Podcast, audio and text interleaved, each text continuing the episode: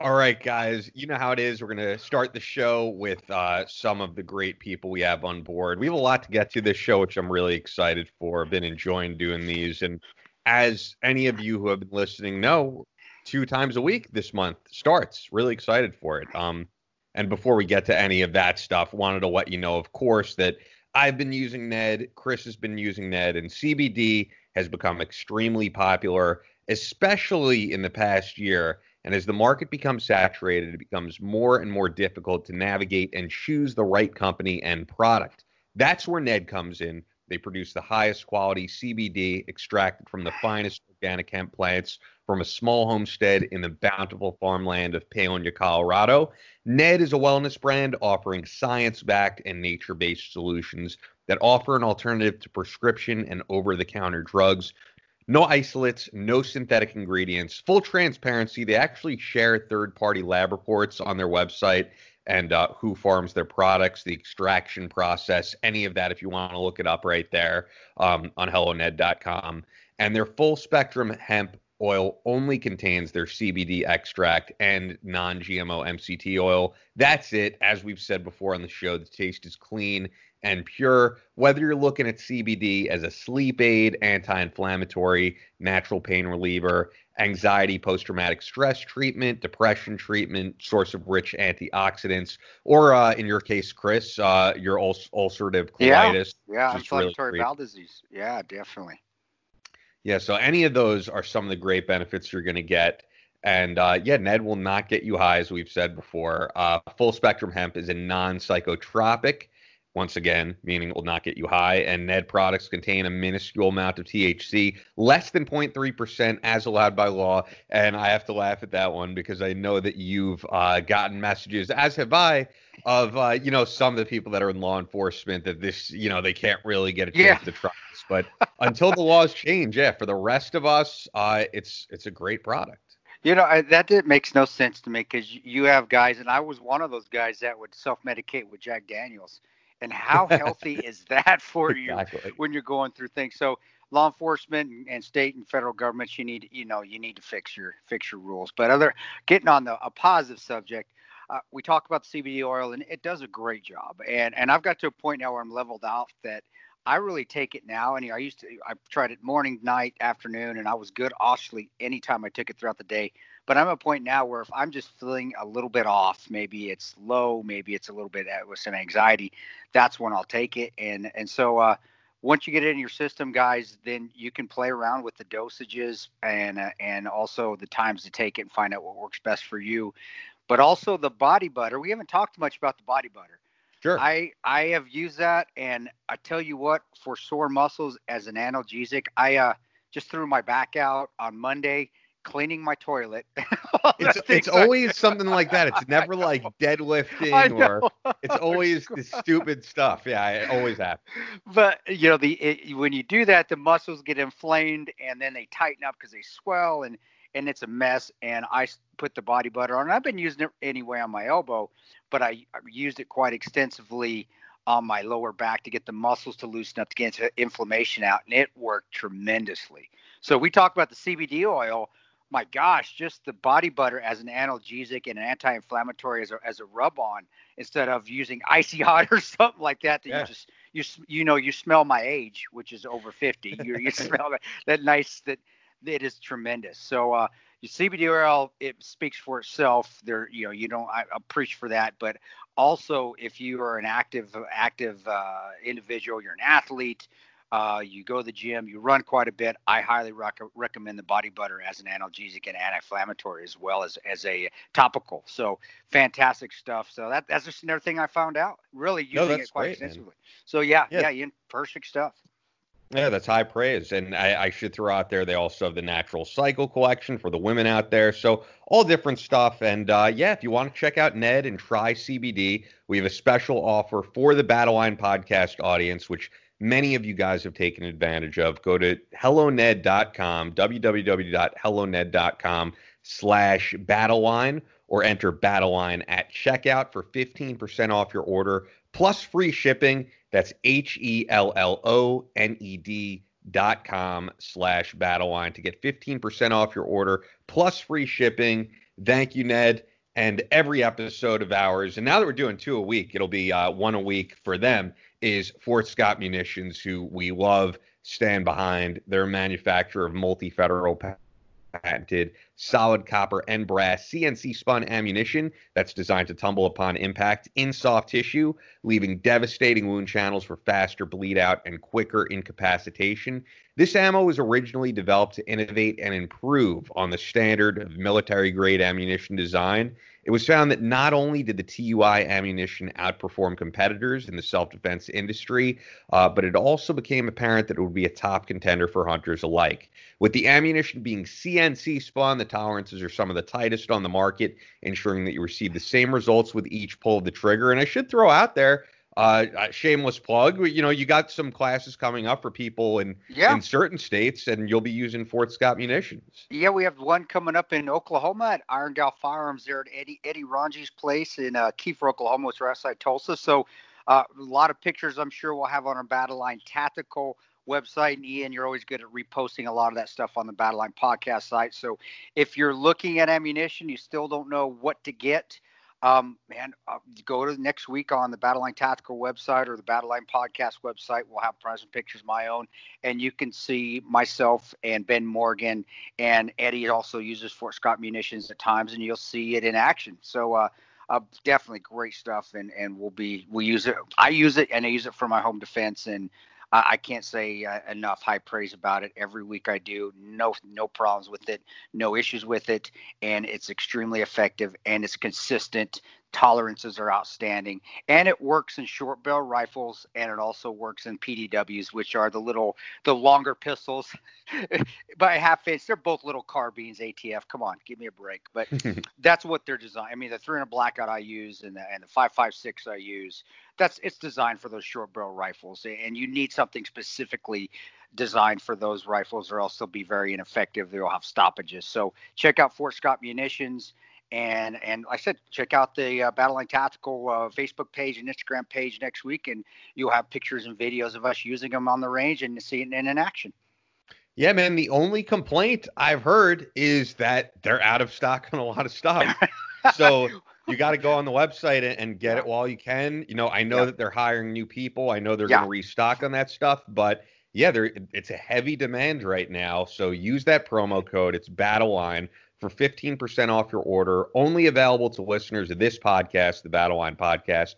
Fort Scott Munitions is a proud supporter of Chris Paronto, Battle Line Tactical, and the Battle Line Podcast. Once again, fortscottmunitions.com, F O R T S C O T T M U N I T I O N S.com. Promo code Battleline for 15% off. And with that, let's get into everything.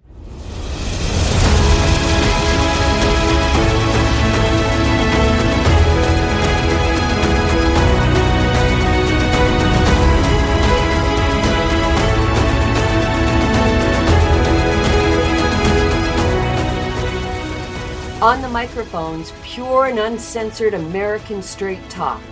Never quit. You're locked and loaded with Chris Paronto and Ian Scotto. This, this is the Battle Line Podcast. Which is on, motherfucker, I'm gonna shoot you in the face.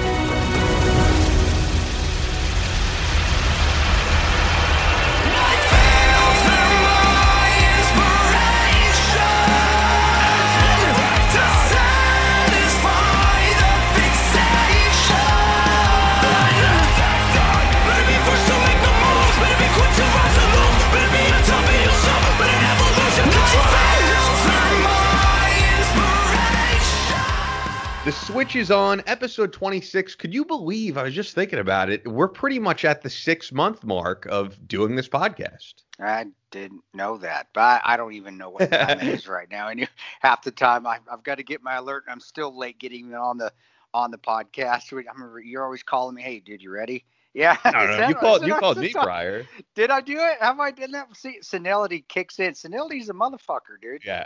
No, I just mean from before. You called me like an hour before, and I was just like, ah, let me let me eat my lunch right now. Oh, that's right. That's that's true. That's true. The, the brain is working when I'm out for a run. Um, that's what I that's what I do my best work when the endorphins are working.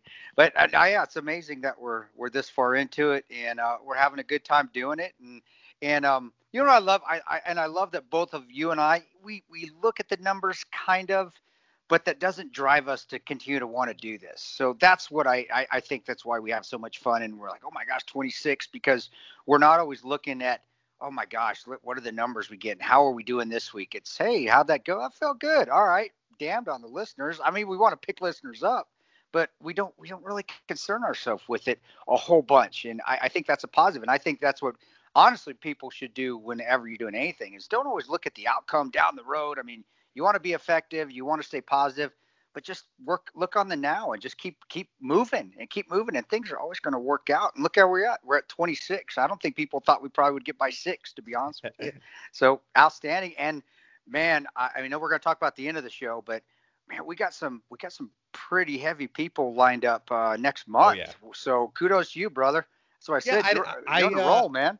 I mean, I'll throw out a few names that you'll see. I don't, you know, I always because uh, things could always change things down the line. Change, of, but yeah, but don't jinx you know us. what's yeah, what's cool to me though is actually cooler than numbers is people I'm a fan of saying I'm a fan of Tanto. Can't wait to talk to you guys. Like I grew up listening to Korn, and when Dave Silveria is like, "I'm a huge fan of Tanto, can't wait to come on," or Jimmy Allen from Puddle of Mudd, like to see people I'm a fan of. I know that like 13 year old me or 16 year old me is excited that this is what I I to know. do. That is so, and those are the guys when I was at Ranger Battalion that we talked about last episode that I grew up in the military on. I grew up listening to Puddle of Mudd and and oh my god, uh, Follow the Leader was that the first that album? I remember that the album cover. It was so is it was they're playing hopscotch and, and yeah. the, the, girls going over. That was such a big deal back in the day. And but those guys, man, just rocking out to Korn and to get Jonathan Davis. I still want to learn. Maybe Dave can teach teach me how how he does that. I, I can't even do it. The grumbling sound when he's when he's when he's like rapping but not rapping, and it's just I love that when he did that that first time with uh, the guys from the Westside Connection, Ice Cube and and um, Oh, this is the other one. Gosh, I know you're talking about a uh, WC, right? WC, Mack 10. yeah, Mack 10. You know, I know my music. It, yeah, and there you go. Awesome. I love. I knew you'd know and especially when the music video came out, and they're doing the basically he's doing guys he's doing a crip walk is what he's yeah, doing. Yeah, they got the life video. Yeah. Oh my gosh, that and that that video is outstanding too because it's like and honestly I I don't know how he feels. I kind of understand a little bit of of what that video is about about like when I nuked all my social media pages because you're like, to hell with this, give the finger. I'm tired of this life. F you. I'm doing. I'm going to start over and just be normal.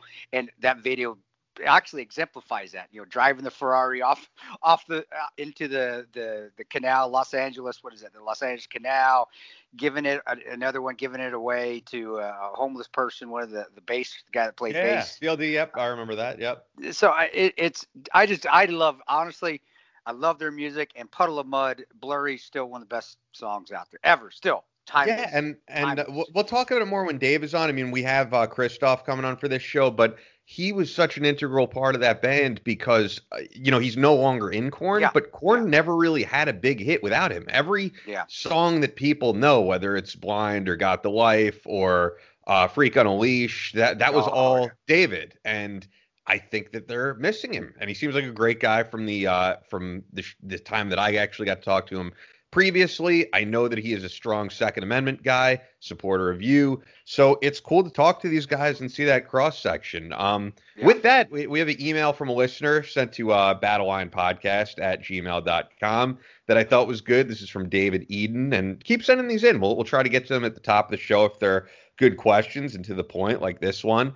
Uh, Chris, while deployed, did you ever see guys, good or bad, carry eccentric or unusual guns? Stuff outside the usual military issue these days. Just curious if this sometimes happens in real life, not just an action novel trope. Thanks, Dave. You know, no. Uh, most guns, eh, because they're so there's a plethora. I still love using the plethora. that's that's that's my El Jefe Three Amigos lineage that goes through, but the plethora of guns. There's so many AKs and PKMs and and so so the bad guys and even even the good guys that were working with local nationals in the in the various countries is still AK-47s. It's still PKMs, which are the belt-fed machine guns that are out there. They're just, you know, it's just what country are you getting them from? You getting them from Pakistan so they break, or are you actually getting the Russian-made ones that work consistently and are effective, or the Chinese ones that break as well? So, um, yeah, I'm trying to think what was the most outrageous gun uh, you know, honestly, the Makarovs in Afghanistan were still. Actually, I taught Makarov. I taught classes. Uh, the Afghan local NDS National Defense Service guys. I was an instructor for the Afghanis. The NDS is their C, version of the CIA, actually taught them how to use uh, how to use the Makarov. I taught a Makarov class. And, nice, nice. Yeah, and, and, those are actually pretty cool guns. They're just uh, yeah, they can they can go off they can go off accidentally with nobody standing around them. But that's just the Makarov, so it's not a it's not a gun that that's that's just out, outlandish you've never seen? So that's a great question. But yeah, I'd be honest. And with us, you know, it, it usually was a carbine of sort, whether it was a Colt, whether it was a uh, uh you know Bushmaster, whether it was uh, HK 416s were all the rage when I was in. That was like the big thing because all the gas weapons, gas uh, gas driven weapons were going to piston fired weapons because uh, of the dirt. You know, piston were, or you could you didn't have to clean them as much, and they wouldn't they wouldn't bog down in all that fine dust over in Afghanistan or Iraq or Libya or whatever desert country you were in. So, uh, yeah, brother, I, I I wish I could say I saw a super space gun with the Luke Skywalker grip and the and the kung fu kung fu backstrap, and but no, the, everything was everything was what you would honestly see in a movie. It, it really it because and uh, it says a lot for AK-47s that have been around forever. Those things work. They just work. The coolest thing though I could say that I uh, that I saw and this was in Kandahar was and then Khost um, was um, when they started to mount 203 tubes, the the uh, 40 mic mic tubes on AK-47s. I'd never seen that before and I thought that was the coolest thing in the world. That's little AK AK 47, and then it had a, a 203 tube on it, with, and um, that was pretty awesome. And then the AK, there is an actual. It's it's not it's not a joke. There is an actual AK 74, and that just it's a different caliber. Those are cool as hell, and they're like they're just longer barrel, little smaller round. Um, um, and it's just designed to, to shoot a little faster and be a little farther. You can mount a different scope on it and those were pretty awesome. But you, you saw those every once in a while. But I, I just think they're just harder to come by just because of the money, and there just weren't a ton of them made, and they're used for a specific purpose, and that is more for long range or sniper, uh, and with from the bad guys. Which thank God we didn't see a ton of them because they are extremely effective weapons. So, mm-hmm. um, yeah, bro, I I wish I I did. I wish I I wish I had a RoboCop gun. I say, yeah, here's this, but nah, it's all the same in Americans. No, we we are kind of hindered by our by the by the Geneva Convention and by NATO what we what we have to carry and even ammunition. You, you know you couldn't bring ammunition that wasn't green tip ammunition and military grade ammunition in or you would get in trouble. And we did in Iraq. We would bring armor piercing rounds. We bring bring a different sort of uh, fragmentary rounds in. But if we got caught then we'd have to we I'll tell you right now we had to smuggle them in if we got caught with that, we would get pulled up on charges by the State Department. So we stopped doing it because guys actually started to get caught. And uh, but you know we felt like we needed them at the time, especially armor piercing instead of the green tip. But you know, the, of course, we we we follow rules even in war, which makes a lot of sense. I, can you hear the the uh, can you hear the be, the irony in my voice? I'm being, uh, but our enemy doesn't. Sounds like gun yeah. laws here, huh? Yep, yep. but um yeah, brother. I, great question. And I, off the top of my head, and I believe me, I would remember if I saw some crazy gun out there, but I, I didn't. I, I just saw the standard. And, and again, AK-47s, man, that those are everywhere, and they're still those things still drive nails, and, and they'll kill you. They'll kill you in a heartbeat. So um, uh, I'm very lucky. I'm very I'm very blessed that I never had to feel the jolt of an AK-47 bullet, a 7.62 by 39 bullet. But um, I I know my friends, some of my friends did. So, uh, but yeah, bro, I I I wish I had some better answer for you, some cool answer, but I don't. no, I, I, think that's a great answer. Uh, before we get to Kristof, I, I, know you had a couple things you wanted to get into, maybe quickly. Um, you were saying you had something to say about urbanization currently and, and bringing production back to the U.S. Well, you know, yeah, I think a lot. If and this is what I always with this coronavirus thing going on, and when I, you and I, and we both, we both, I think both of us have stayed pretty positive throughout this whole thing. And oh yeah, it, it, we've you also. I'm sorry to interrupt. You know what's kept me no, positive, honestly, man, is podcasts. It's not oh, just because yeah. of what we do. Um, I mean, I like doing it, but I, I think even though I've been in this industry for 14 years, it made me realize how important it is to me. Oh, like, oh, yeah. whether it's listening to Eddie Trunk or listening to Covino and Rich or Joe Rogan's podcast or you know Bobby Lee, uh, Tiger Belly. I listen to so many podcasts, but I know you're more of like a movie guy. I just think having the connection of people who are going through this and kind of keeping us distracted with other entertaining things, and hopefully we're doing that same thing for people. And yeah, that that's kept me positive for sure. Well, and uh, this that's the way news should be. You're you're not getting sound bites anymore, you're, and that's what that's what sucks about the mainstream media. That's what is you are going to be manipulated into a direction. It doesn't matter how strong that you think you are, or how I'm ne- I'm not going to let them move me into that. You you're going to get manipulated, or you're going you have four minutes. Four minutes, you got a sound bite, and who knows what's going to happen in those four minutes that you mean, and you never get to say what you really mean. It's just blam, sound bite, and, and so yeah, that that sucks. If people are going to, people are, this is the way to go for people to get information. But um, what what is what I was saying with the uh, urbanization and what I was saying with the um um what, what was the question? I no, I, I, I, remember I asked you before. I was like, do you want to hit on anything? You said urbanization and, and uh, bringing production back to the bring, but well, I, I was I did a I just did a podcast with uh, Ian Tra- Ian Trottier is how his his say his name, um, and you know he did he asked a question. He goes, "What do you think can come out of or what's coming to come out of this COVID thing?" And I said, "Well, or what have we learned?" And that's what I was getting at is thinking of this as a positive. This is a this is a time for us to look at our country, come back and say, okay, what really what our, it's time to start doing our AARs. You know, we we've we're getting through this, and you can see by the numbers, and just look at the numbers, you can see oh, yeah, we are getting are through this. sure. But but you and I even talked about it, uh, uh, you know, four or five podcasts ago hey, what what should we do? And I, I even said, hey, not, let's not worry about it right now. Let's let's just continue on what we're doing. Let's get through it first. But when once we start to come out of it, let's start to do an AR to see where we went wrong and what we can do to improve as a country. Well, that's one of the things I see is that. And, and you said it best, and, and to me, and you know, it, it kind of made me go, "Yeah, he's right." When you said, we don't provide anything, any resources anymore to the world except movies. That's yeah. what we do. Well, when that we're seeing that now that's hindering us because we don't produce. We aren't self-reliant anymore.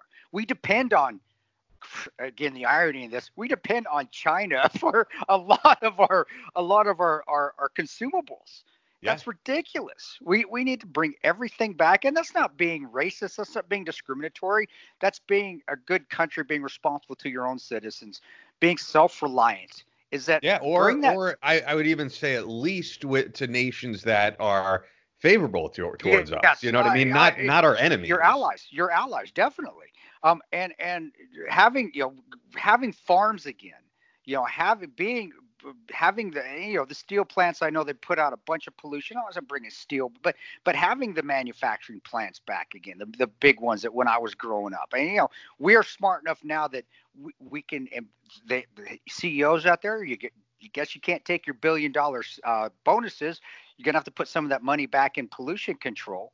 But, you know, doing that so if something like this ever happens again, we don't have, and I think some of it is hysteria, but the shortages of, of items out there, not just in the grocery stores, but in the hospitals. And that goes back to hospital administrators. You got to stay on top of it. You got to be ready for the worst case scenario, which our government and the hospitals weren't. We didn't have that that that uh that that um inventory, that surplus inventory that we did before the 2000, whenever the, the H1N1 came out. So yeah, we had that massive and, surplus. And and I think some of it, I mean, you definitely could blame on just poor allocation of money, which is always, you know, the comp, the country as a whole pays a ridiculous amount in taxes. Yeah. yeah and yeah. what those taxes go to a lot of the times are stuff that uh, we would all be outraged by if we really looked at it, you know, piece by piece. It funding our enemies and Oh yeah. you know, as Oh, yeah. opposed to having ventilators. And, and, and that's but then that goes back to if if something breaks down, worst case scenario again,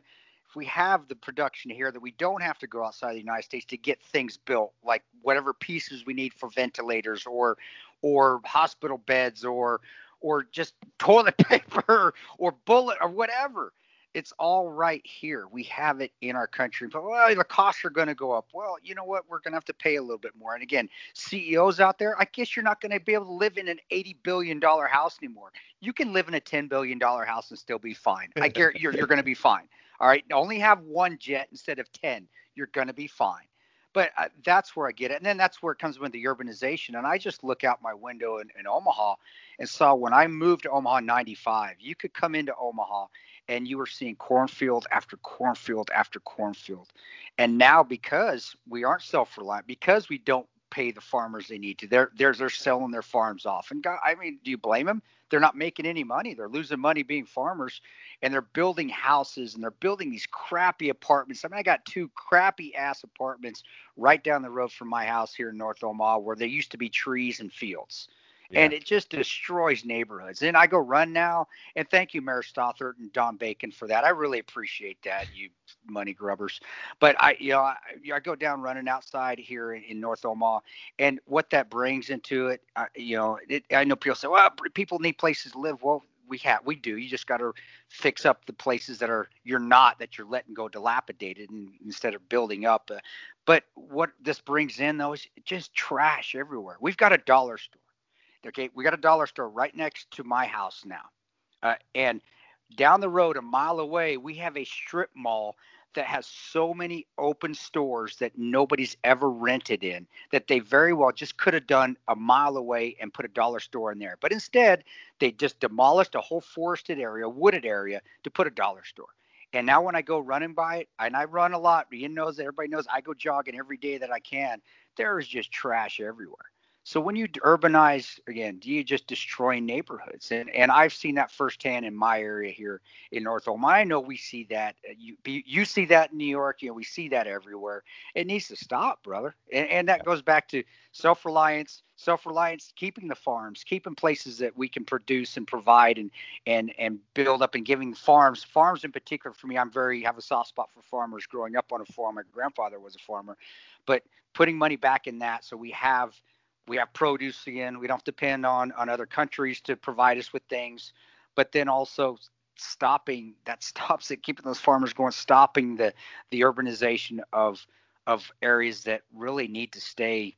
They they need our natural resources. They need to stay trees. There the tree there need to be trees and and nice open areas and and areas that and I have a firm belief in this areas that oxygenate and oxygenate oxygenate help me oxygenate I'm not, I'm not helping you with that one. I, I, don't I know even oxidate oxidate the air and oxidate. There we go. I got it. I, my master's degree paid off. Believe me. Oxidate the air and it, it, it all comes down to. I love the Tantoisms. It- it we is, Gotta, we got to make like a compilation. We of- do. We do. Um, what I'm I just it's the same thing is that it, we really are. We really are destroying this country. We're destroying it by because of money, because of greed, and and it, it bothers me. And and we've seen that now with what this has happened because of money and greed and you're right piss poor allocation of resources not being resilient not having the, the ability to produce here in the united states the things that we need we're seeing with this with this hysteria pandemic whatever you want to call it. With this virus you're seeing those weaknesses. Now we have a chance to fix them. I don't think they're going to get fixed because politicians care more about getting reelected than really fixing things within the united states.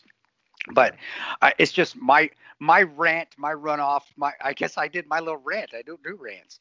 But what i've because it, it, it's time we could fix this because it makes me angry because all this could be avo- could have been avoided. Yes it could have. Um, and all we- we're not going to learn from it even though we should and I we're think not I going think to learn from some things you will, and, and I do want to get Kristof on. The one No, no, thing I guess I could add though is I think the one positive that that we will learn, and like for sure, is that I think you're gonna people are gonna see that there's not always a need to have hundreds of people crammed into an office building in New York Yeah. City, uh, Yeah. and that some of those people could work from home. You know, like the guy who lives below me in my apartment. He uh he works like in the stock market in New York City. He's like, there's nothing I can't do from home that I, you know, was going into the city to do. There's a ton of people like that. And I think some of those people will say, well, if I could do the job from home, maybe I don't need to pay all this rent in New York City. Maybe I don't need to live in these crowded areas. Maybe I could uh, move to like a house in Montana and do the exact exact same job that I'm doing and fly to New York City for like a quarterly conference or something.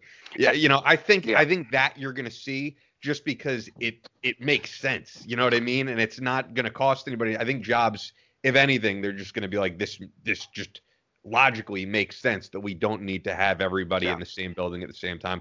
Uh, with that, and I because I do want to get to Chris. No, get Chris off on. Yep. Yeah. Uh, so before we do, Fort Scott Munitions, as we were saying before, is a manufacturer of multi-federal patented solid copper and brass CNC spun ammunition. It's designed to tumble upon impact in soft tissue leaving devastating wound channels for faster bleed out and quicker incapacitation.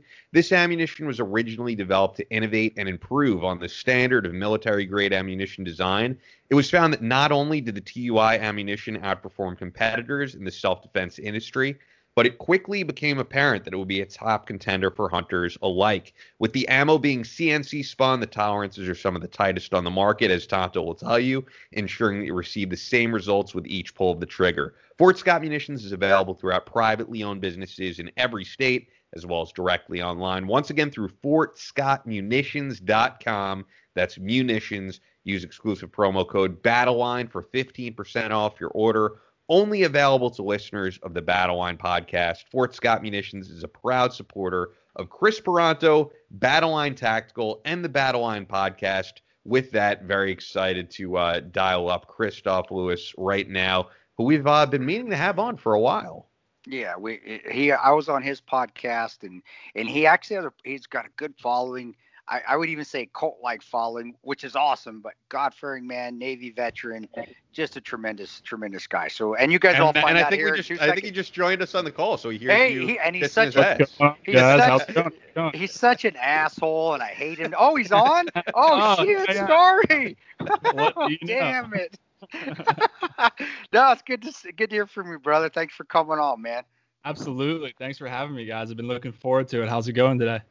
No, we're oh. we're excited, man. This is yeah. this is great. I, I could actually tell you one of the people very excited to have you on, and Chris knows it is his wife Tanya. She was on the phone raving about you to me, to be honest, and saying like, I love the way Kristof goes into certain things. I love the way that he inspires people in a really yeah, wow. uh, different way than other shows. And she was she was like, you got to oh, wow. listen to him.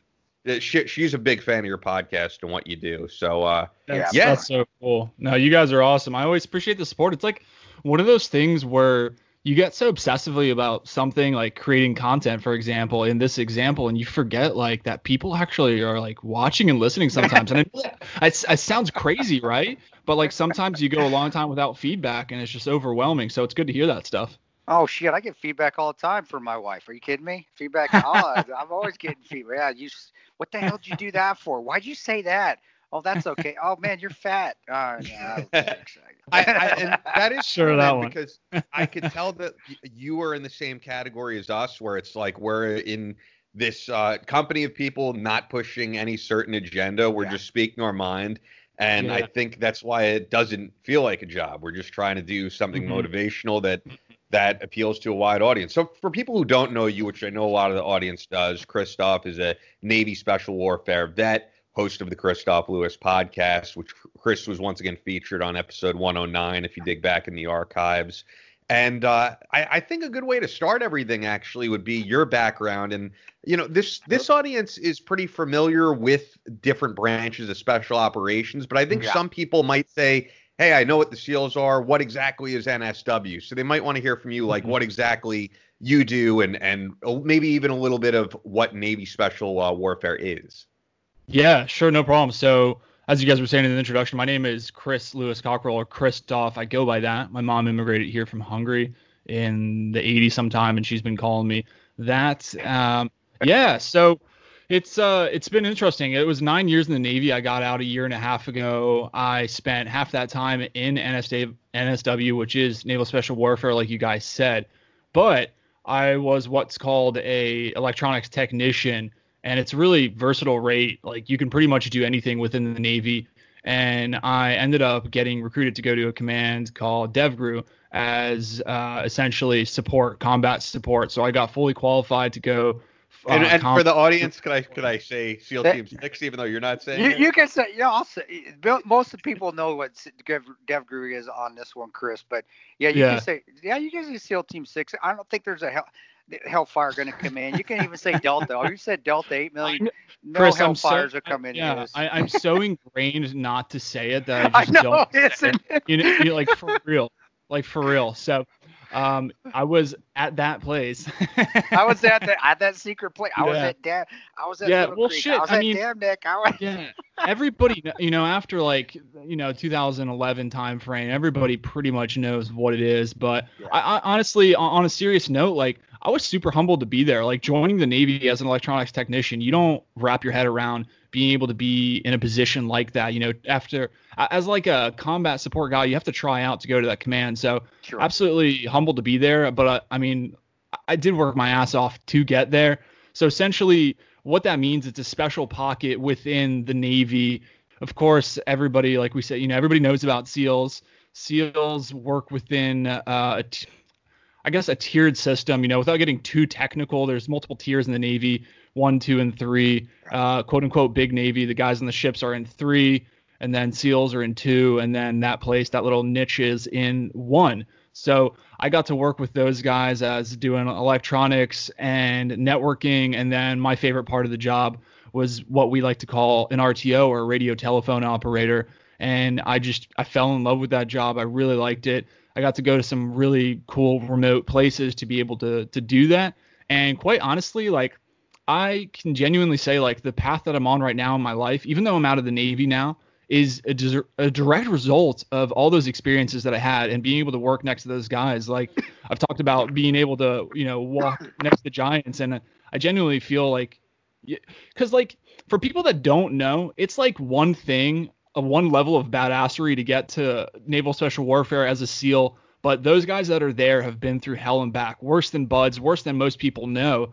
So to think about like a guy that just got in the Navy like a year and a half ago, and they they're gonna trust you to like work next to them and do their comms, which I'm not sure if you guys are familiar with communications, but it's it's kind of important, right? Yeah. You need it. so like yeah, yeah, yeah. It, it was just a gut check, man. And I was coming from like a really selfish place before the Navy and, and just didn't know anything about myself. And uh, so it was a good chin check to be able to work with those guys for about four, four and a half years. So out of my nine years in the Navy, about half of that time was, as they say, on the tip of the spear. And then my career took a, a, pivot and I left that command and I ended up taking the tail end of my career at the the I guess if we're going to use the spear analogy, the opposite end of the spear. And I was on a shore command in charge of uh, a center for communications for all the Atlantic fleets and that was it was great. So it was interesting because i was actually talking about creating content. I made a post about how the spear you know you can be on the tip of the spear and you can be on the quote unquote back of the spear the handle of the spear but every part of the spear it contributes to the death of its enemy right? You can't the spear can't penetrate and kill its enemy without being thrown from the handle you know? So i i, I didn't have that attitude when i got to that second command you know? I uh i felt a little privileged to be at that first command, and so I had a shitty attitude going into the the, the second place before I got out. But you know, it's funny because I ended up learning o- almost more about myself because of that, with dealing all those emotions that I got there. So um, before I get into too many things and too far off track, uh, to to recap, it's just nine years in the Navy, half of that in special warfare as an RTO, doing uh, communications and networking and then the second half of that in a leadership position taking care of shore command communications that dealt with the Atlantic fleet. And then I leveraged the training from that initial command and IT to be able to get some IT jobs outside of the Navy. And I'm still working in IT right now. Uh, that's that's amazing. No, I, I and I agree. Uh, you you're you're spot on with everybody's, and it just goes back. Everybody's important. Everybody has a job, and mm-hmm. and um guys that don't have that chip on their shoulder when they when they come into a, a tier one unit. Eh, those are the ones that are most fun to work with, and mm-hmm. and, and uh, you know the tiers. There's jackasses, and you see there's there's idiots in tier one too. Believe, sure. believe there's guys like Jesus, sure. what the hell? And yeah. there's idiots in in the white SOF realm. But I've worked mm-hmm. with some white and the white guy. I'm sorry, white SOF. That's another secret code word. Those are the those are the regular seals. The re, vanillas. You all have tiers. TF. Yeah, I am not going to get caught on this podcast. I, will get I'll get all that, dude. I don't give a shit. I used to work for. I, am saying CIA too. I also work for the CIA. Ah. but but um the white. But I've worked with guys. Uh, you know, another one, even specifically a guy named Mike Haynes, who was a white SOF, who was a who was a uh, you know just a, a, regular SEAL, which is it's still quite an accomplishment. But he was tremendous, and he was he was better yeah. tactically than some of the blue guys I worked with. So yeah. it, it all comes down to the attitude and and having the guys that are working and the combat support guys that are working. I hate using support because I think that's that, that, yeah. that that's a derogatory statement. It's not, but that is so more much important. That's so much important because you can't succeed without that and without having yeah the comms comms are I love comms, but they're hard as hell. I, I was always the guy yeah. that would raise my hand. Yeah, I wanted to get certified on the 117 or the SINCGARS. Send me to Harris there at Balad. I want to go work the Harris guys and learn all that and set up SATCOM. But brother, as soon as I left class and I got certified and I came back, if I didn't stay on it, it would be like 48 hours. Like, what the hell? Which way does yeah. this satellite go? Uh, Is this what? There's too, there's too, much to know with like yeah. communications in general. Like, and I, that's what I've experienced now because I'm in IT now too. There's just too much shit to know. So you just you got to keep up on that stuff, like anything, you know. Yeah, yeah. It, it, it definitely right. It, but it's so cool. The stuff is, and it is essential in a combat environment. It's extremely essential if you don't have those comms because you're not getting backup. And, and as you can see, even in Benghazi, even if we do have comms, you're not getting mm-hmm. backup. To, mm-hmm. Depending on who mm-hmm. who the president is, you may not get backup either. that's that's my little that's my only political statement I'll make this whole time. That's it. I'll get political. But but but you're you're spot on. You got to have it, and uh and especially for uh for uh you know yeah for air support. Got to have mm-hmm. it for that. Now, mm-hmm. now did I was mm-hmm. going to ask because we didn't get into it too much. Did you get into, or we, did you do any any of the uh, CAS missions? Were you were you qualified to go out and call CAS no. in and stuff like no, that? No, we don't don't get qualified. They reserve that just for the SEALs. For, uh, that's okay. one of the big differences, actually. At least in the little groups that I was, I was part of the the smaller groups. Not um. So, anyways, they are the ones that do that. I did more of what I would just say for. I'm going to try to break it down in more layman's terms for your audience too, but line of sight communication, so point to point communications, point and then of course sure satellite communications. Like if you go over to my Instagram and see that big old antenna on my back, I, I threw a, a, directional antenna and I just got the best, I got the best with that man. I'm telling you, as as, as clunky as it was. That's that awesome. is awesome, bro. You, you, know what I wanted to ask you about? Because just to go back to something you said, you were saying like prior to being in mm-hmm. NSW, you had you know your attitude was more selfish, oh, the, the way that you put it. it. So bad, yeah, man. So here's the thing I was wondering, and and my friend Jack Murphy, we've had on the show, is the one guy I've heard put it this way, and I think even Chris has agreed when when I've said it. Uh, he's one of the few guys I've heard say, "Look, I didn't become an Army Ranger because I love the country and I was all about service." He was like, honestly, it was my own selfish goal. And I think mm-hmm. a lot of guys are afraid to say that. Was that what it was for you? Do you say was this more oh, of like man. a selfish yeah. goal to be a so, special operator? Mm-hmm. Yeah. So the thing is, is like I was in a really bad place and I didn't know it before the military. And I think my dad recognized that uh, within me. He's a Vietnam vet, not by choice. He was drafted. but, wow. Yeah. So he's a little bit older, but he kind of saw I was in a reckless place. I mean, I was just like a, a busboy server type thing, just doing drugs and drinking and just really going nowhere with my life with no idea with what I wanted to do, which is like crazy. Because if you follow me now, like I'm completely opposite than that, which I think is dead proof that you can change if you want to and if you take the necessary steps, which we can talk about. But For to sure. answer your question more specifically, like I didn't really know what I wanted to do, and I think my dad stepped in because he saw too many late nights of picking me up or doing something that he was sick and tired of, and he suggested the Navy. I don't remember why. I mean, I looked into it, literally had no idea what I was getting into. Thought I was in a bad dream when I was in boot camp, but I realized like, and I kind of relate it now. Like you, you think of people that are addicts, drug addicts and I, I, wasn't an addict, but I'm just saying, in, in, for the sake of the story, like addicts and they go to try to get clean,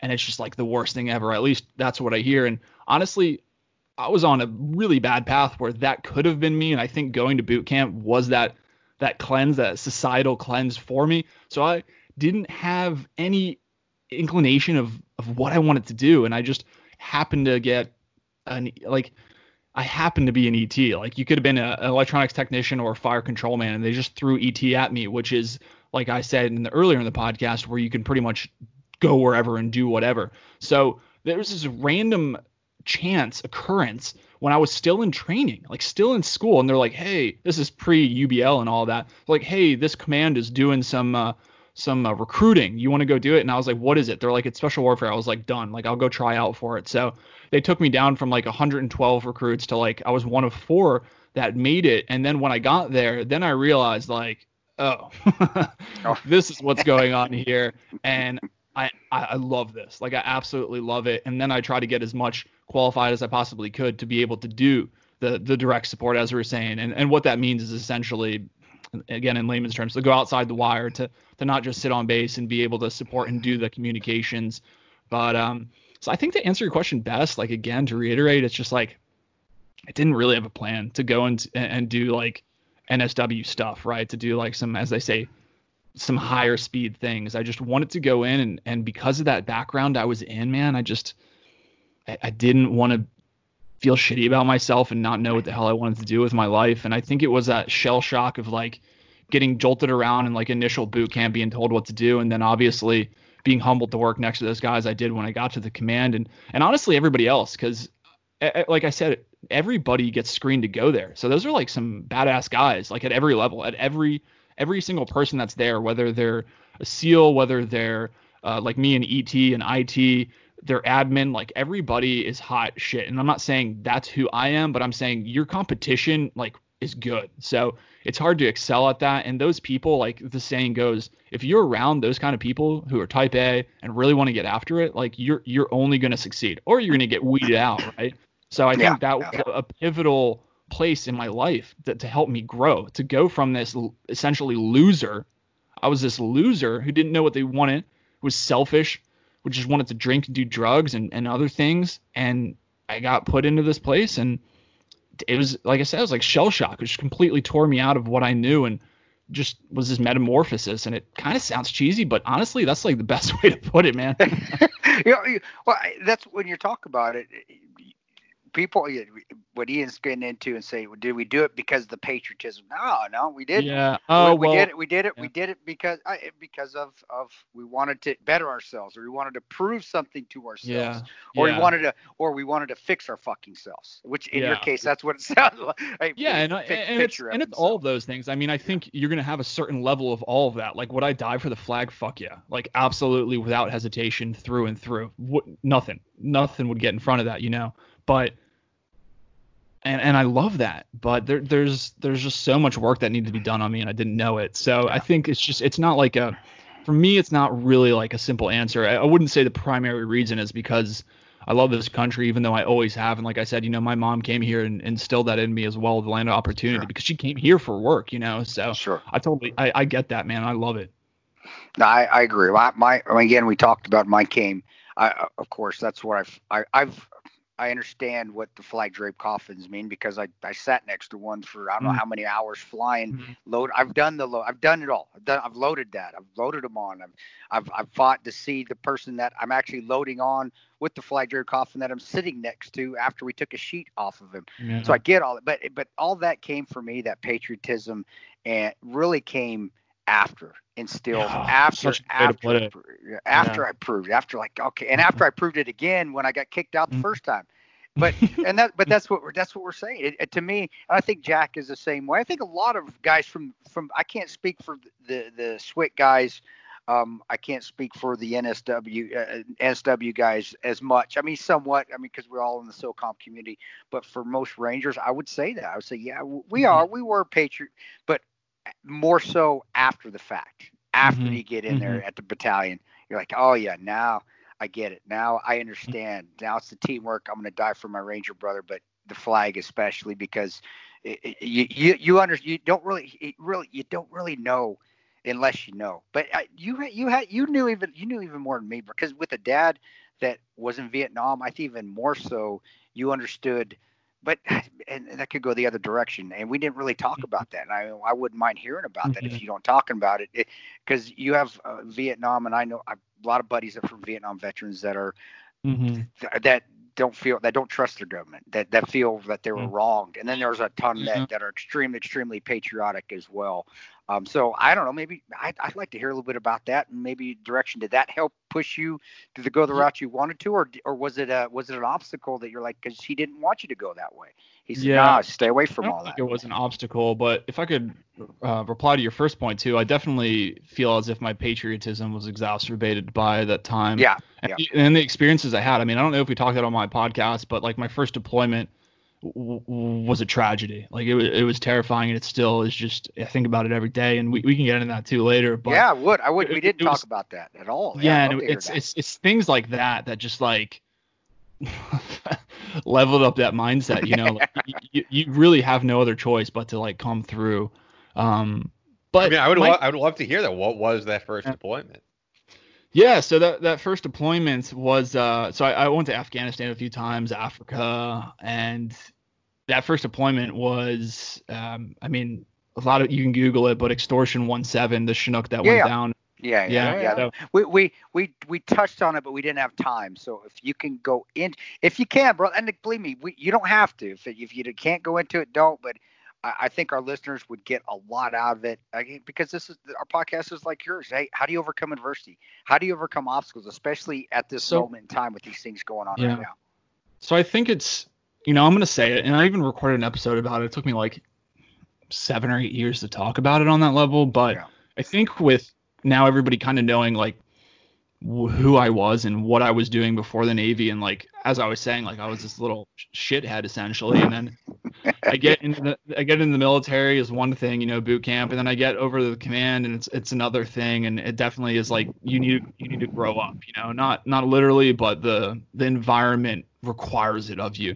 And so when I landed over there, I was the FNG, you know, the the the new yep, guy. Yep and yep. so what I was doing, my responsibility, you know, I, I wasn't even I wasn't qualified. I couldn't do anything. So all I would do was run out to the helos and I would load the crypto on the bird, uh, do the check, you know, spin up the ACU with the with the guys there and everything, and do the crypto checks and just make sure they're good. And then I would be the guy that would just drive the bus of all the you know the team guys and the support guys, uh, you know, the other RTO and all those guys out there and just you know salute them. Hey, see you guys later. You know, that kind of thing. So that was just one facet of my job out there. Now, on the night of 0506, August 2011, I was just doing the same thing, and they had a um, a mission where they had to go out real quick, and yeah. so I, I, ran out there, did the same, you know, did the same thing because they were helping out you guys, you know, the Rangers actually. Yeah. Yeah. Um, and, and that's a that's a long story probably we don't even have for this, but it, the the way that the Rangers came through, and I, I don't think I've ever got to talk to them about this, or you know, in general, but the way that they came through after the fact, getting through the firefight that we went to go rescue you from, but you guys got through it and came back. Yeah. and held the site down. Are you kidding? Like it, it was the most heroic shit I've ever yeah. seen on you know, on ISR. And so if we backtrack for a second, it was just it was just another night, you know, and um, went out there, stepped on the bird, put the crypto on there, and then um, you know after we dropped him off, and then I uh, you know just ran off the bird because they're sprinting on there a little bit different, little time sensitive stuff like we were saying, and uh, see my buddy uh, Jared Day, you know he's the RTO and my mentor. He was teaching me how to be an RTO, and I just go see you fucker later, you know, just see yeah. you later. And then um, the bird takes overhead, you know, and just boom, right over my head, and then I just drive back. And by the time I get to my hooch and I look in the ISR, I just you, you hear those this you hear yeah. those two terrible words that you never want to hear, you know, fallen angel. And uh, what the fuck does that mean? I'm a you know I don't know what that means at the time. And uh, I'm just looking at this screen and I just see a, a a burning pile of you can't fucking see what it is, man. You just yeah. can't. And uh, so on and so that's the you know that's so that's going from being a shithead teenager to in my early 20s to to experiencing something like that and then the absolute shift of everything imaginable after that within my own head within the the compound within the community is just com- you you just can't you either crumble or you grow and you grow yeah. up quick.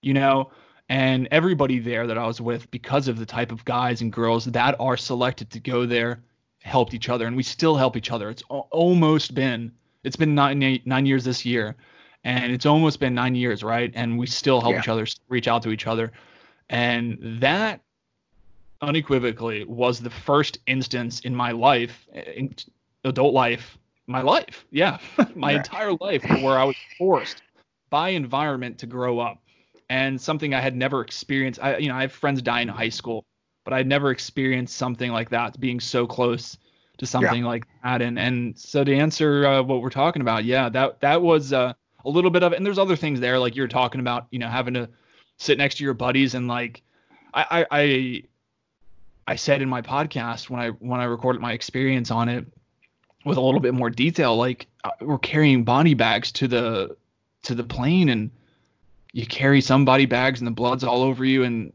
you're like this fucking weighs 50 pounds man. Maybe. You're yeah. pounds or you feel other ones and they're two you know 200 pounds or whatever and you're just like fuck dude. And you and i never smelled death before. Are you kidding me? This little yeah. punk ass you know like and so all these little experiences that i'll never forget began to form why i just why i care right now why i give a fuck about other people and why I do what I do uh, in helping other people as much as I possibly can because I understand and again to to I, I am totally comfortable with saying cliches but we don't know if this is like our last day on earth because God knows they were going to go out there and they were going to get it you know they were going to get after it and then you one RPG and boom that's it you know? You don't you don't know and and you don't know that. You get hit by a car tomorrow you know? Yeah. so I know that shit is shit that is talked about. People know that but people don't think about it until it happens like this covid crisis as we're recording this in april of 2020 like you don't expect that. That's once in a lifetime you know so that's it. It is once in a lifetime. It only happens once and you don't expect that stuff so yeah, you know what I was just curious about uh, b- before we get off extortion one seven because it's just kind of running through my mind here is the the previous podcast that I used to be on. Um, we interviewed Ed Ed Dark, uh, Ed Darack, who wrote a book about Extortion One Seven and Operation Red Wings. And, mm-hmm. and I know, according to him, there's a lot of stuff in you know the story that most people know that that he mm-hmm. claims is not how it went down. Do you have any discrepancies over you know the the version most people know of Operation Red Wings or, or Extortion Seventeen?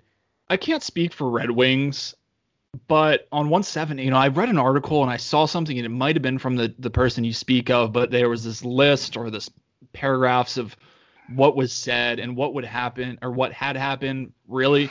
And i remember there being small discrepancies but nothing crazy. And i unfortunately i don't have any uh, anything solid to give you right now. But but what i can say generally speaking what i noticed from not just this instance in time but just deploying things that happen overseas are very rarely what they get reported in mainstream media. yeah. and, and, I think you know yeah. you, you, guys, I, you know, I don't need to tell you, but I think, and that could be maybe more obvious now, but I think that that happens domestically too, right? Like right here, oh yeah, within oh, the yeah. states, like shit happens down on the street, and they're like, oh, this is what happened. You know, let's let's boost up those ratings a little bit, and th- that's legitimately what happens. So I can't speak towards the specific of one seven, but what I can say is that more than likely there are probably some parts that are maybe a little off. But I do remember there wasn't anything drastic when I initially read that article that I had read saying that there was a lot of BS in there.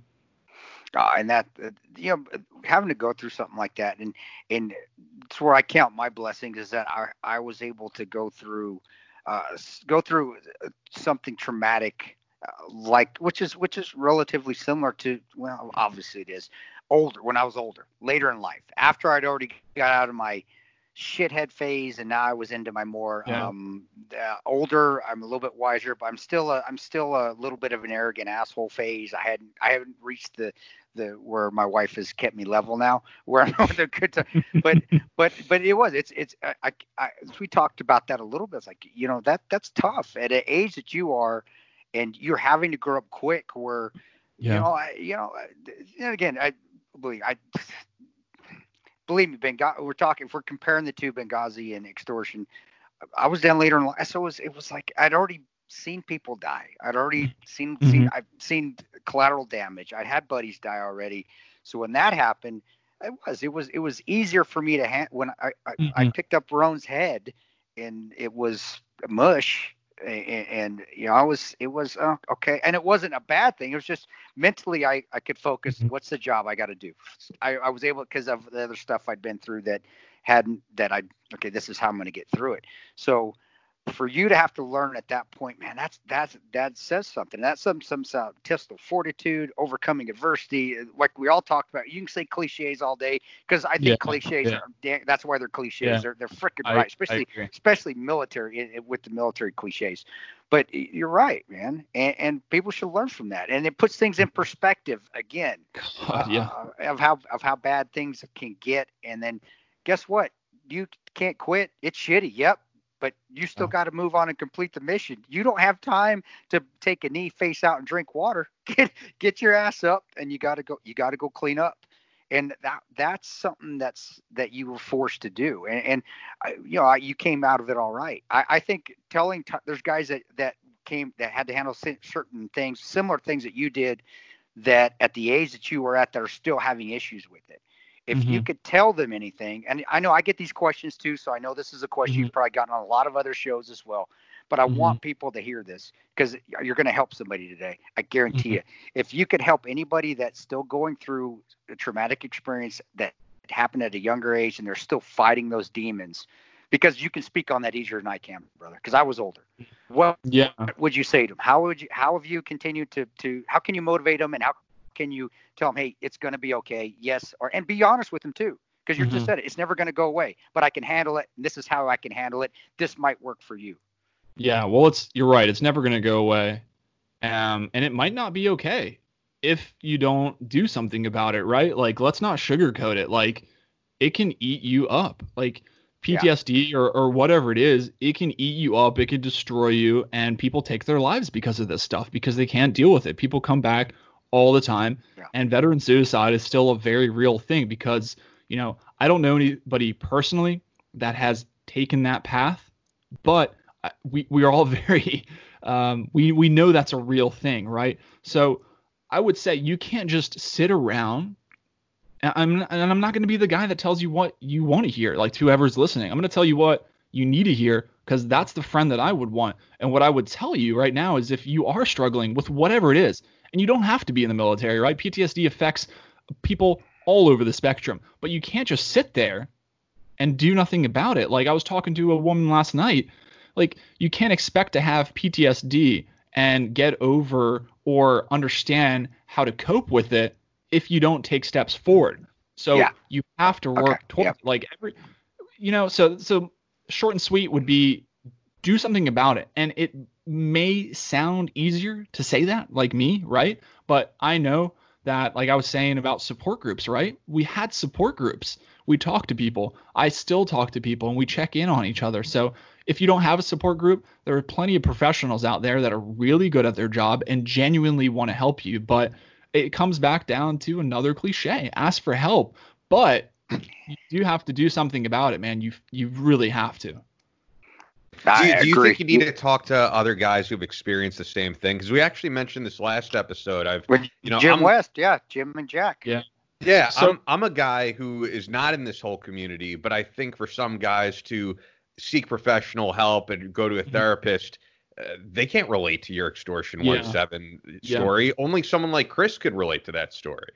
you know and i and i have told a therapist it once and it was just like meh, you know like so I, that resonates. I will say two people or in this case a plethora of people can experience something and they can have completely different reactions and carry it different ways. I think we all know that. However i do know specifically that the group that we formed when we came back the years coming after that were just us. Not not everybody that was even forward deployed, not everybody that was in country, not everybody. It was those guys, and only we knew that because we were all staring at that ISR. We all, you know, all all those details. We all experienced carrying their bodies and my, the boots that are hanging up behind me right now. That I I do the ruck every year on the sixth of August. Those mm-hmm. boots are covered in blood are still behind me. I mean, that these type of things that yes, you're right. That's such a great point because it's just you can't really truly comprehend the gravity of a situation unless you're there. Like you can watch war movies all day, right? Sweet, yeah. I'm on my couch. But if you're there and you hear bullets whizzing by you, the first time I heard an RPG pass by my head, like, are you kidding? Like, totally different, right? So, yeah, that's a great point, and I'm glad you bring it up. But I think I bring up the professionals because I think I was scared about going to professionals at one point in my life, and I I want to encourage that. And if you don't have anybody that experienced, maybe you were a, a victim of a sexual assault. Nobody else experienced that specific occasion with you, maybe, but at least starting, right? Start the path, start working on it, start working on yourself, and at least get it out. You know, get out your experience and and look for help. And from my experience, when you start that process, even if it's with somebody else that didn't didn't experience it with you, you start the process of recovery and you at least now know that this person can't help me, right? So it's just a lot of things in life. Like you don't, we're throwing around cliches a lot, guys. You don't win, or, you don't, you don't win or lose. You win or learn if you choose to yeah. learn from that loss or failure. So if you go and you speak to a professional and it doesn't work, and you're like that dude or that chick cannot relate to me at all, and that sucked, and I feel worse. Then at least now you know that that yeah. doesn't work for you. But if you keep on moving forward and you're relentless in wanting to be better and heal, then you're going to find that because with that example, sexual assault, there is somebody that's experienced something similar and understands it to a certain degree. They weren't there with you, but they understand it, they get it, and they can help you. And furthermore, they can help guide you and be that mentor within that thing that you experience. So you just got to move forward, guys. Move forward. See, move forward, never quit, be relentless. We got, oh, I got T-shirts coming out galore. Yeah, yeah. But, but it, it's that simple. When, when I do this, I speak to corporations. Uh, I still, I, I still so cathartic for me to speak to corporations to get it out sometimes. But yeah. I always say that. I, I tell this first thing. I like, I'm not going to tell you anything that you didn't hear when you were five. I'm not going to say anything that you yeah. didn't hear about when you fall off that horse. Get up, get back on it, keep riding. That's what my dad yeah. used to say. Keep moving forward. When you fall down, skin your knee, get back up and keep running. It's the same thing.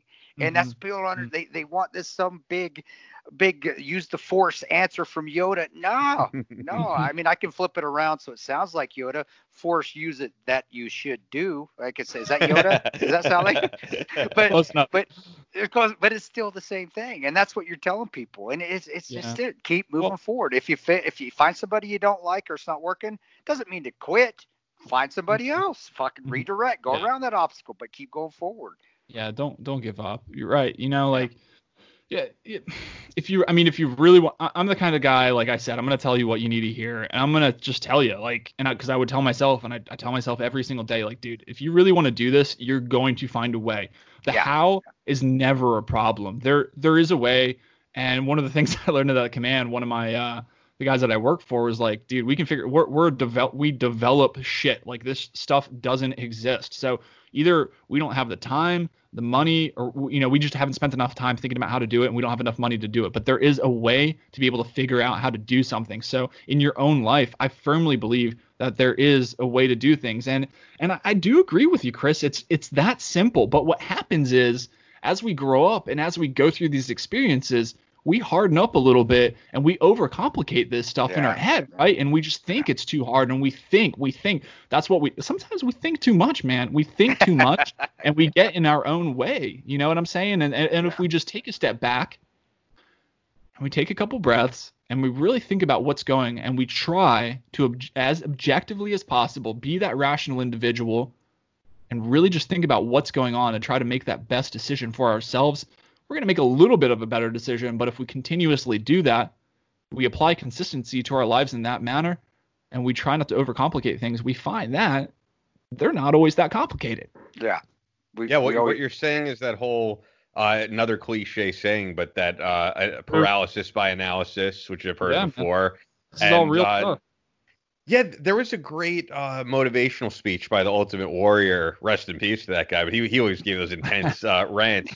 But I remember there was one I watched on YouTube that I thought was great. All his motivational speeches were great, but where he said, you know, no matter how many self help books you read, no matter how many speeches you listen to from Tony Robbins, when you get through the principles, when you get through whatever rules that they have, uh, mm-hmm. whatever ideas, it all comes down to do the fucking work. You got to do the fucking work on yourself, mm-hmm. and that's that's what every single one of these things always boils down to. You can read as much about it as you want, listen to as much uh, of it as you want, but until you are willing to get down there and dig deep inside and you know put that work in yourself, that that's really what it what needs to go down because uh, only you could fix you when it comes to that.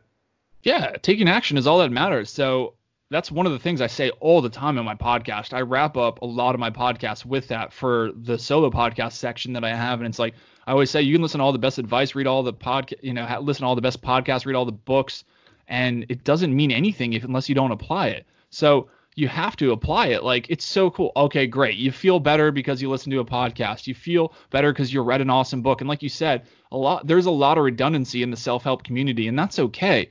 You can read it. There's different ways to do it. But if you don't apply anything from it, like what does it ultimately mean? Like no. I would just hate that I spend seven days a week on podcasting and somebody's listening to it and not applying it. I would just die inside. So please apply this shit. You know, like I would just, I just, I just want people to apply it because it is that analysis paralysis and you just read another book and I think I'm ah. going to do better and I think I'm going to do better, but you're always thinking again. There you go, thinking too much again and not applying.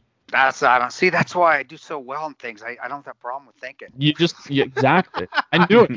I just just do. I just do it. Think about it late. That's what my wife always says. Do you even think about what you're doing? No, not no, really. But it's a strength. Just, yeah, I, I may have to work a little bit hard, but I'm still moving forward. It just took me a little bit longer than it probably should have. so you got there though, right? You're doing yeah, it. That's what but matters. That, I, I've always, I would rather have somebody, you know, that, that, that doesn't overanalyze and just, okay, let's go get it done. Well, I, did you get it done? Yeah, it took you neck, but you got it done. Heck yeah, you're moving yeah. forward. Yeah.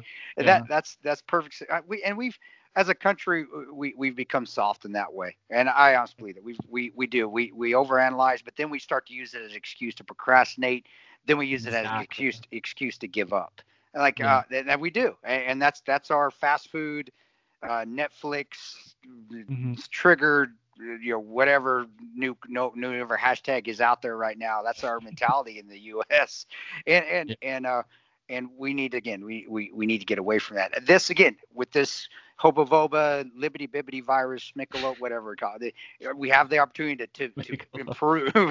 we have the I, I got I got so many names for it, but we have the opportunity to improve ourselves by that and utilizing this break as a way to get the initiative back in our lives and having that initiative. When I say that initiative, I mean having the ability to take the advantage. When I say initiative from the military standpoint, that means that we have the advantage and we keep the advantage. So we're always moving forward. We're always ahead of the game where everybody can do that in their lives right now. Get that mm-hmm. initiative back. So right now we're hitting an obstacle. We're like at a at a starting point, and you can do one or two things. You can turn that car off and not do anything to improve yourself, not do anything, and just let this thing end, and then slowly start to creep forward, start that car, and then start driving off. Or you can just be getting prepared, working out, reading books, uh, mm-hmm. uh, eating healthy, uh, you know, doing things to better your li- life, which putting means putting your foot on that gas pedal and revving that thing up so when that green light hits and the mm-hmm. Michelob virus is done and everybody can go out and start doing things again, you are you just tick off from that light and you're just, I mean you're just off off running. Yeah. That's where people everybody should be right now. I am and I hurt my back doing it, but I'll recover from that.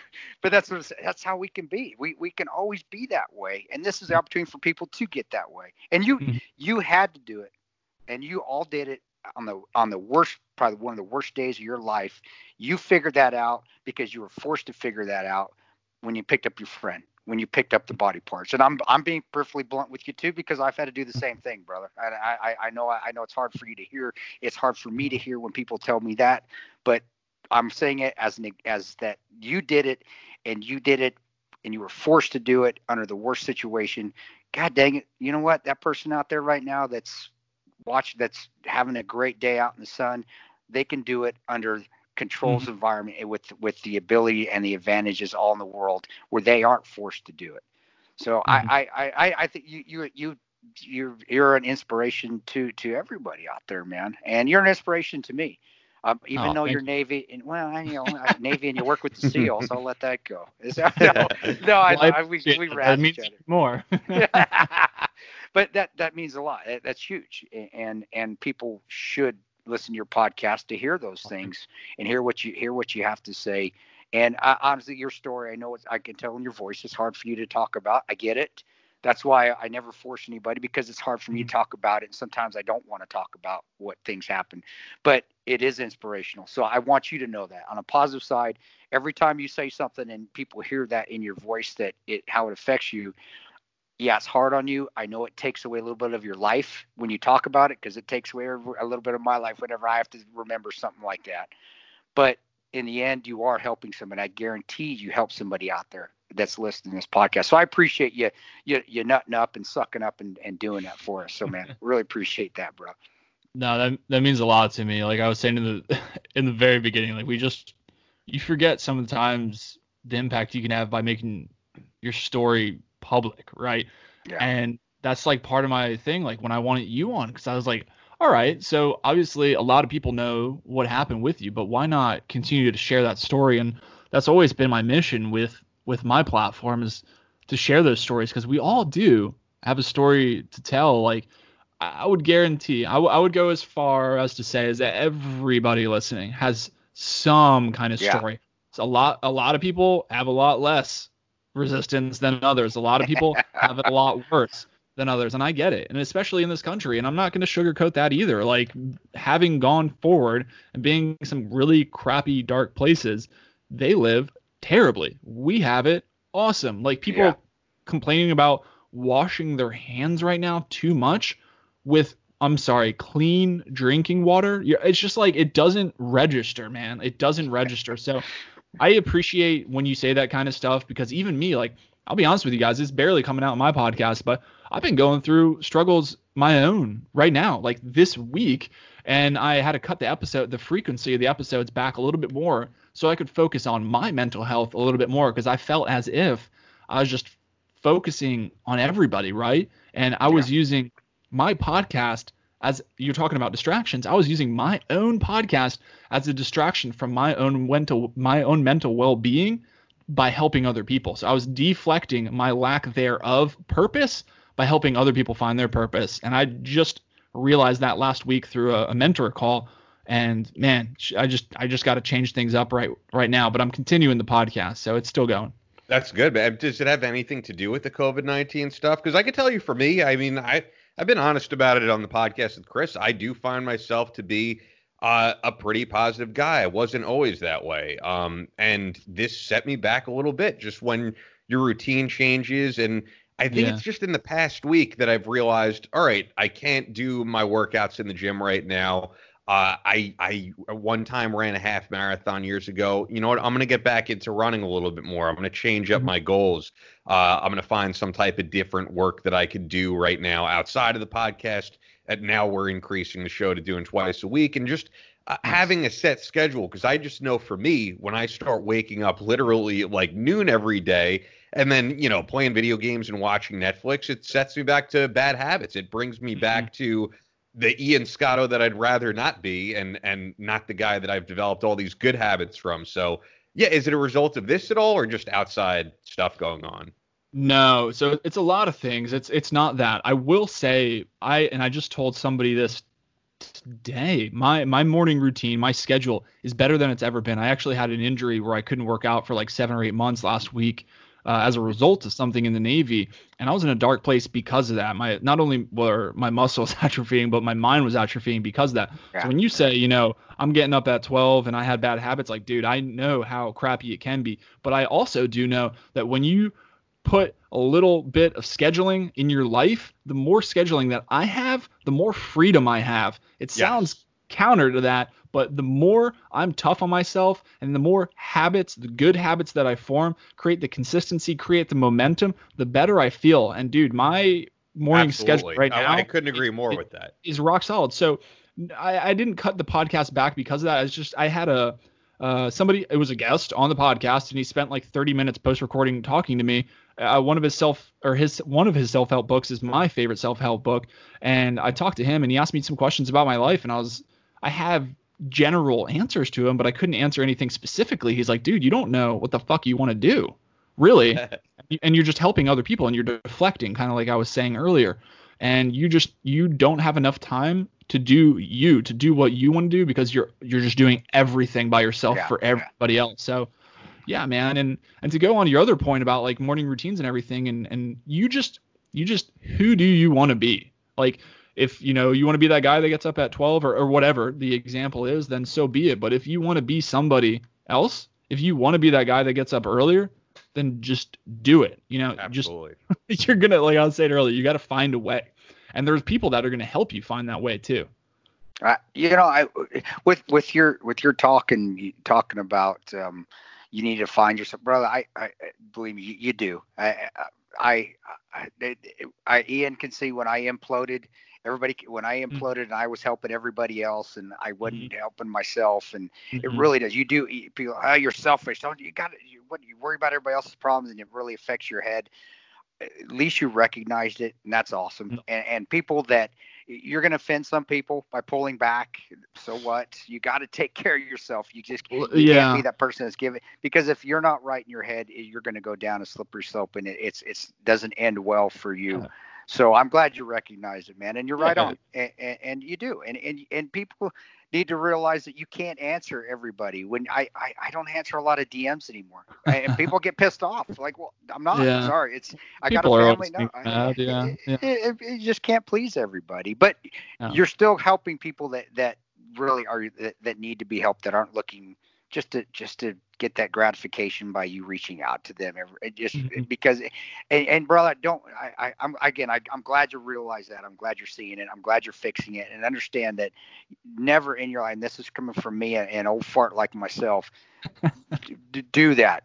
Do what you can do but don't go over and beyond bend over backwards that, that you have to make everyone happy because it's not going to be possible and it's okay but you need to be happy because if you're not then you're going to get to be 50 and you're going to be crusty old no i'm, I'm good i'm in a good spot i'm, I'm on- But, when but i figured you know what? it out I think I think everybody does go through that. I, Yeah, you know, I think Tony Robbins has bad Mhm. days. You know, Mhm. every everybody. I I think sometimes we think because we've made all these improvements in our life and we're in a better place that we're on like the last chapter of our book and then some type of chaos happens in your life and you fall back on bad habits you have days that just don't go well and i, I think like self-improvement it's a, it's a never-ending thing it never stops One hundred percent through and through. I want to be learning until the day I die, and I genuinely mean that. I mean, how for me, like, how sad is that if there's a there's a finite point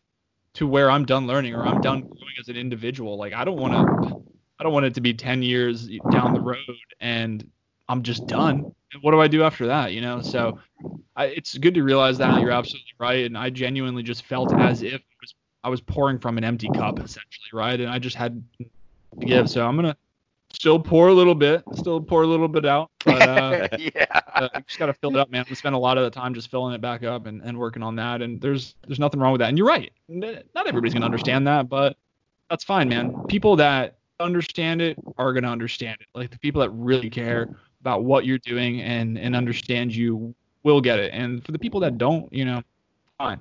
it's. It's gonna Yeah. happen. Yeah, you know, exactly. you know what I see it, it with Chris, and I think you had this uh, in your own life at a time where you know you often talk about the people that I think. Look, I think it's good to stay up on what's going on in the world, but the people that get obsessed with politics, with every single move every politician is making, there's something not going right in their own life. I think because you know I, I've talked about it before on the show. I think you have too, Chris. Uh, you know, if you start working out, start making changes to your diet you're gonna say, see improvement no matter what you know if you stick to a routine there's Mhm. gonna be a positive change however you have no uh, you have no control over who's going to win the next election over what changes politicians are going to make and when you get obsessed with something that you have no control over i mean it's just it, it leads down a bad path i think hmm Yeah. Well, I completely agree. I think an obsessive personality is good because, like you were saying, with with the good habits, right? like me, I, I've been working out. I haven't missed a day in 66 days because I got challenged wow. to work out every single day. So I've been even even if you have like an injury, really.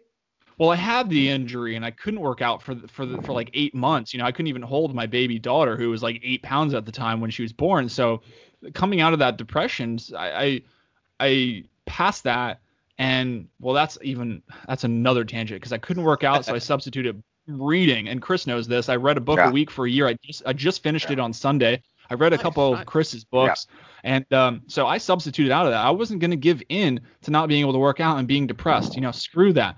But when I started to able to work out again in October, dude, I, I was a shadow of my former self. Like everything I had worked for had been gone, and I was mentally drained too. But now it took till two months ago, you know, after working out for four months to be able to work out more than two or three times a week. And I'm still, even though I'm working out every day, I do not have the level of intensity that I used to have, but I'm getting there. And yeah, my morning routine, my my morning routine's still better because I have meditation, gratitude, and I read from a, a, a Stoic reading book every single day. So those are three other things that I'm actually majority is taking care of my brain as well, right? In the yeah. morning. And I wasn't doing that before. So without the injury, without the reset, without pulling the arrow back a little bit, now I'm able to shoot farther because I crushed the reading. I'm able to have the gratitude, meditation, stoicism, all of these things. And now, now I can work out again. So now I've pulled all of that thing, all of those things into this momentum. And I'm just so excited because it was such a such a dark place for a while of not being able to do anything. And now i have all these other tools under my belt and i'm able to do it. And pretty soon i'll be back uh, to that 100% but it's it, it's feasible to do something every day. You just got to find what works and listen to your body. Yeah and that's it goes right back. You had that foot on the gas pedal revving ready to go. Well, well, you, well you, chris you i need the momentum man. yeah. I, I need i need mentally I need the momentum, I need the consistency, and I have the obsessive personality where if I break that streak, I will f myself fuck myself up so bad in my head, it will be way worse than not doing anything. So thankfully I haven't been sick for those 66 days and I haven't had an injury, but my neck is terrible. You know, it still hurts, but I'm able to do it, you know? So I need the momentum. Even if it's like I'll go on a walk with my family and I'll wear my rucksack. So I'll get a good ruck in, you know, for a couple hours or something. And and just doing something and staying true to yourself. We talked about who who do you want to be? You know, we were setting talking about setting schedules, bad habits, good habits. Who do you want to be?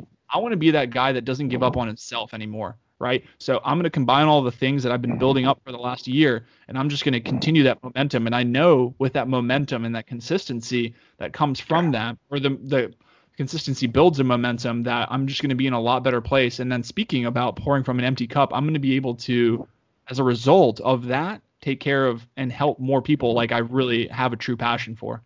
That's experience. That, that's I always listen to somebody that's been through is, is telling me how to improve by their own experience than somebody who's just telling me how to improve because well, I, I saw it on I saw it on Google, and you can tell the difference. So I, yeah. somebody that's failed miserably or has been down those those holes and have come out of it, that's who I want to listen to because I believe that's because I'm so I'm gonna relate to because honestly I've I have failed miserably so many times on things, but I always just continue to pick yourself up and keep moving forward and and and try to better myself. And I do say try, but I don't say try. No, I am trying.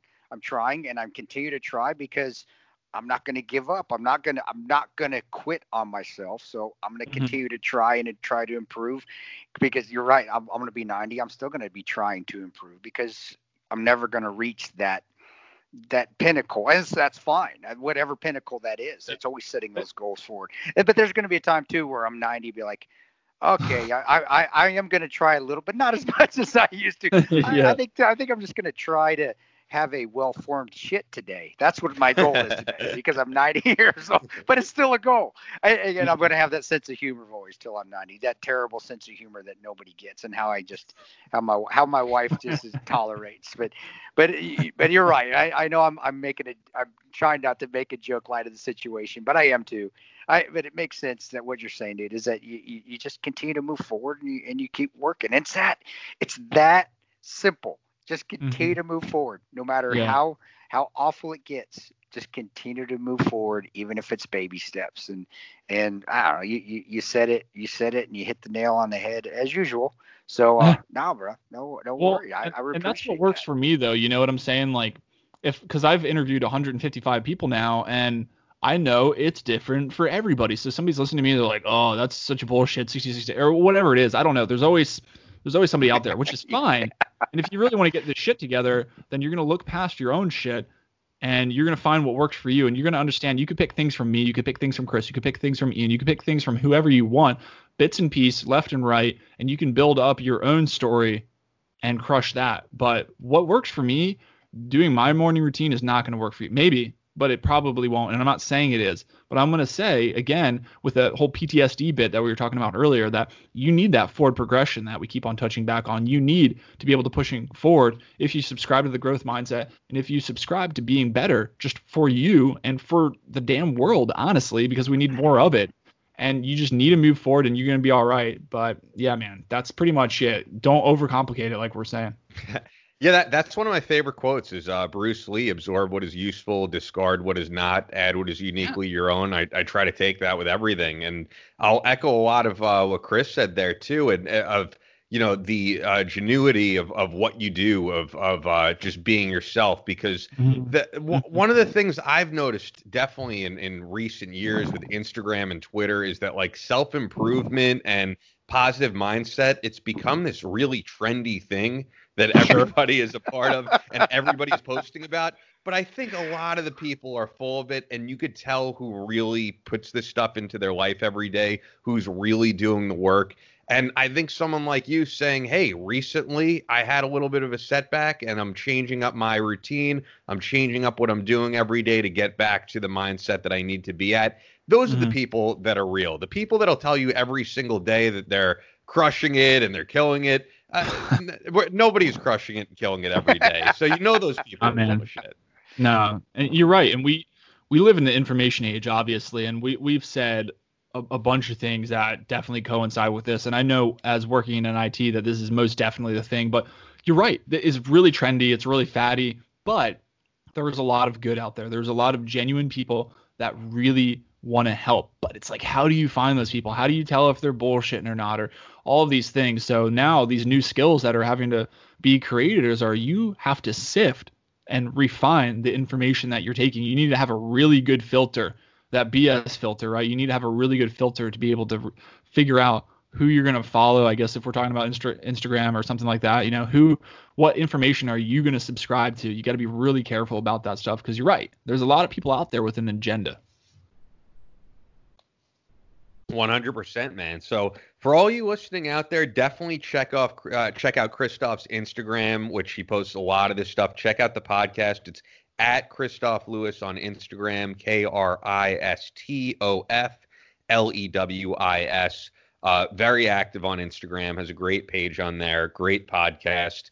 Uh, anything else uh, you want to add, Chris, before we wrap this up? I mean, I think we've we've covered a lot of different things that people are gonna take into their uh, everyday life and, and use. Nah, yeah. we now this this is oh which Chris is it? The, is yeah, it you yeah sure. Oh, I mean, is it the old Chris? Say the old Chris, not the not the young good looking Chris, the old ugly Chris. No, no, no. Chris hit it right on the head. Chris, I still like Kristof. Man, it just sounds so cool. Chris Kristof. No, I what he said is is, and I think that's why. I, doing the podcast, we we really have the, the same mindset of hey, just just continue to move forward, man. It's not that hard. Just just find a way. And him and I, the same thing. Both have bad days. We we've gone through hell. We're going to continue to go through hell at some points in time, and then we're going to have outstanding days too, just like everybody else. The the the trick is you just don't stop. You just continue to move forward. Figure out a way to get get through whatever they're go, whatever you're going through, and then once you are through whatever that is, enjoy the day, enjoy the sun, enjoy the trees, enjoy holding your eight year old, hold my four year old, enjoy, you know, just mm-hmm. mm-hmm. just enjoy the day. Find every day and make the best out of it. And and and uh, I think what people get out of this podcast, this episode, is that cliches are okay. Cliches are right. cliches are are are just fine, and they are accurate. So uh, that's right. Yeah, bro. Yeah, bro. I, I appreciate it. You you did awesome, man. No, I appreciate you guys having me on. It's it's more than an honor to come on and be able to talk about this stuff. Like I, I do on podcasts, but they don't always talk about the things that we talked about today. And through all this stuff, I mean, we just need to realize like the adversity that we go through. Like my struggle is my blessing. And you know what? It's not always going to be easy, but that's why most people aren't doing it. That's why most people aren't achieving their version of success. That's why most people don't have a morning routine. That's why most people don't have a night routine or know that a night routine helps your morning routine. You know, you set yourself up for success, all of those other things. So your struggle is your blessing. Embrace, embrace the resistance and keep moving forward. And thank you so much, guys.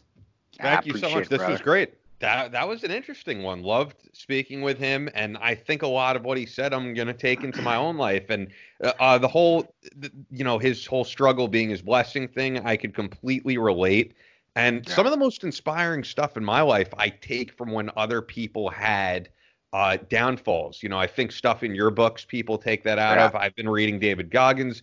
Uh, he yeah. he writes a lot about that. As you guys know, I'm a huge rock fan and nerd of the whole genre. And you know, I, I I've read Nikki Sixx from Motley Crue and the stuff he's written about about overdosing on heroin and then doing heroin again. And the crazy thing is that inspired him to not only get clean, but little do people know that was after the Girls, Girls, Girls album.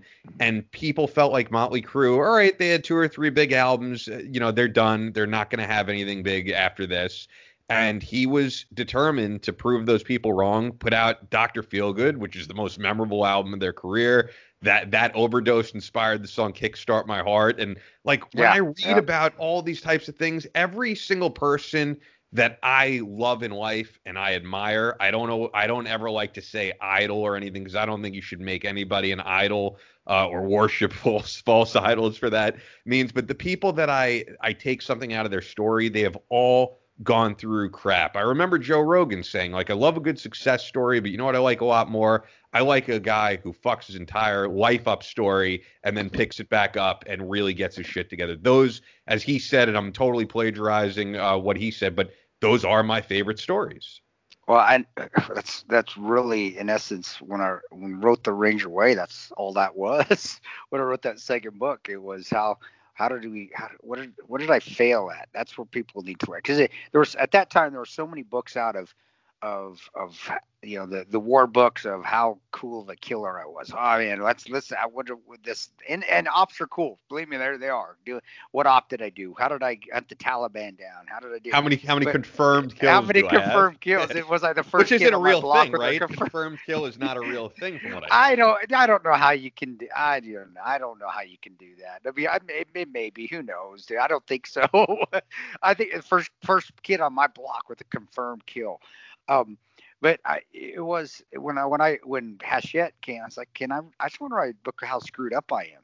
And and however, and they were like, oh, okay, sounds good." And then that's what it was. And and because I'm the same way, it's like.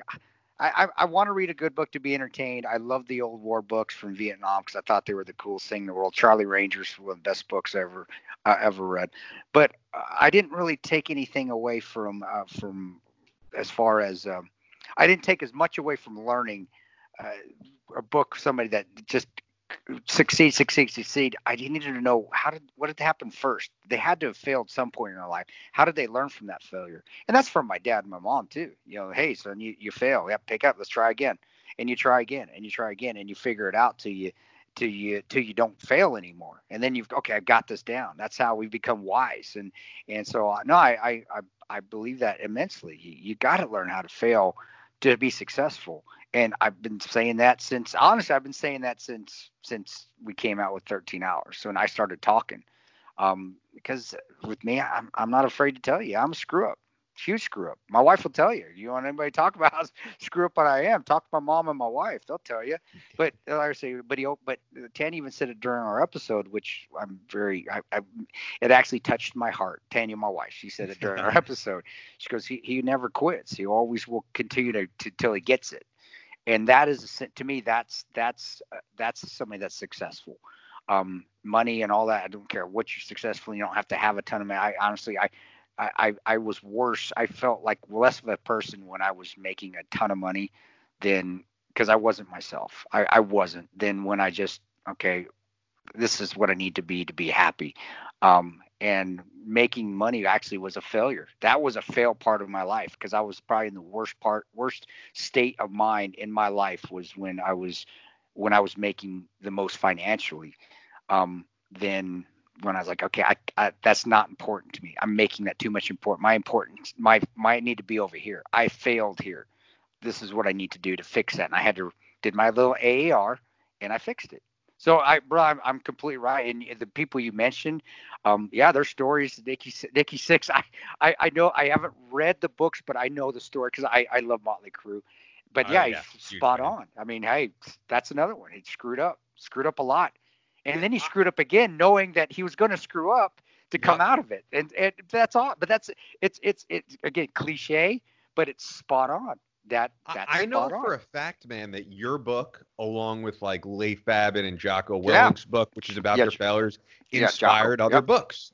Uh, Jack said himself that it inspired his book, Jack Murphy, when he was on, because a lot of guys in the community said, I don't want to write a book about how badass I am and what combat deployments I've seen.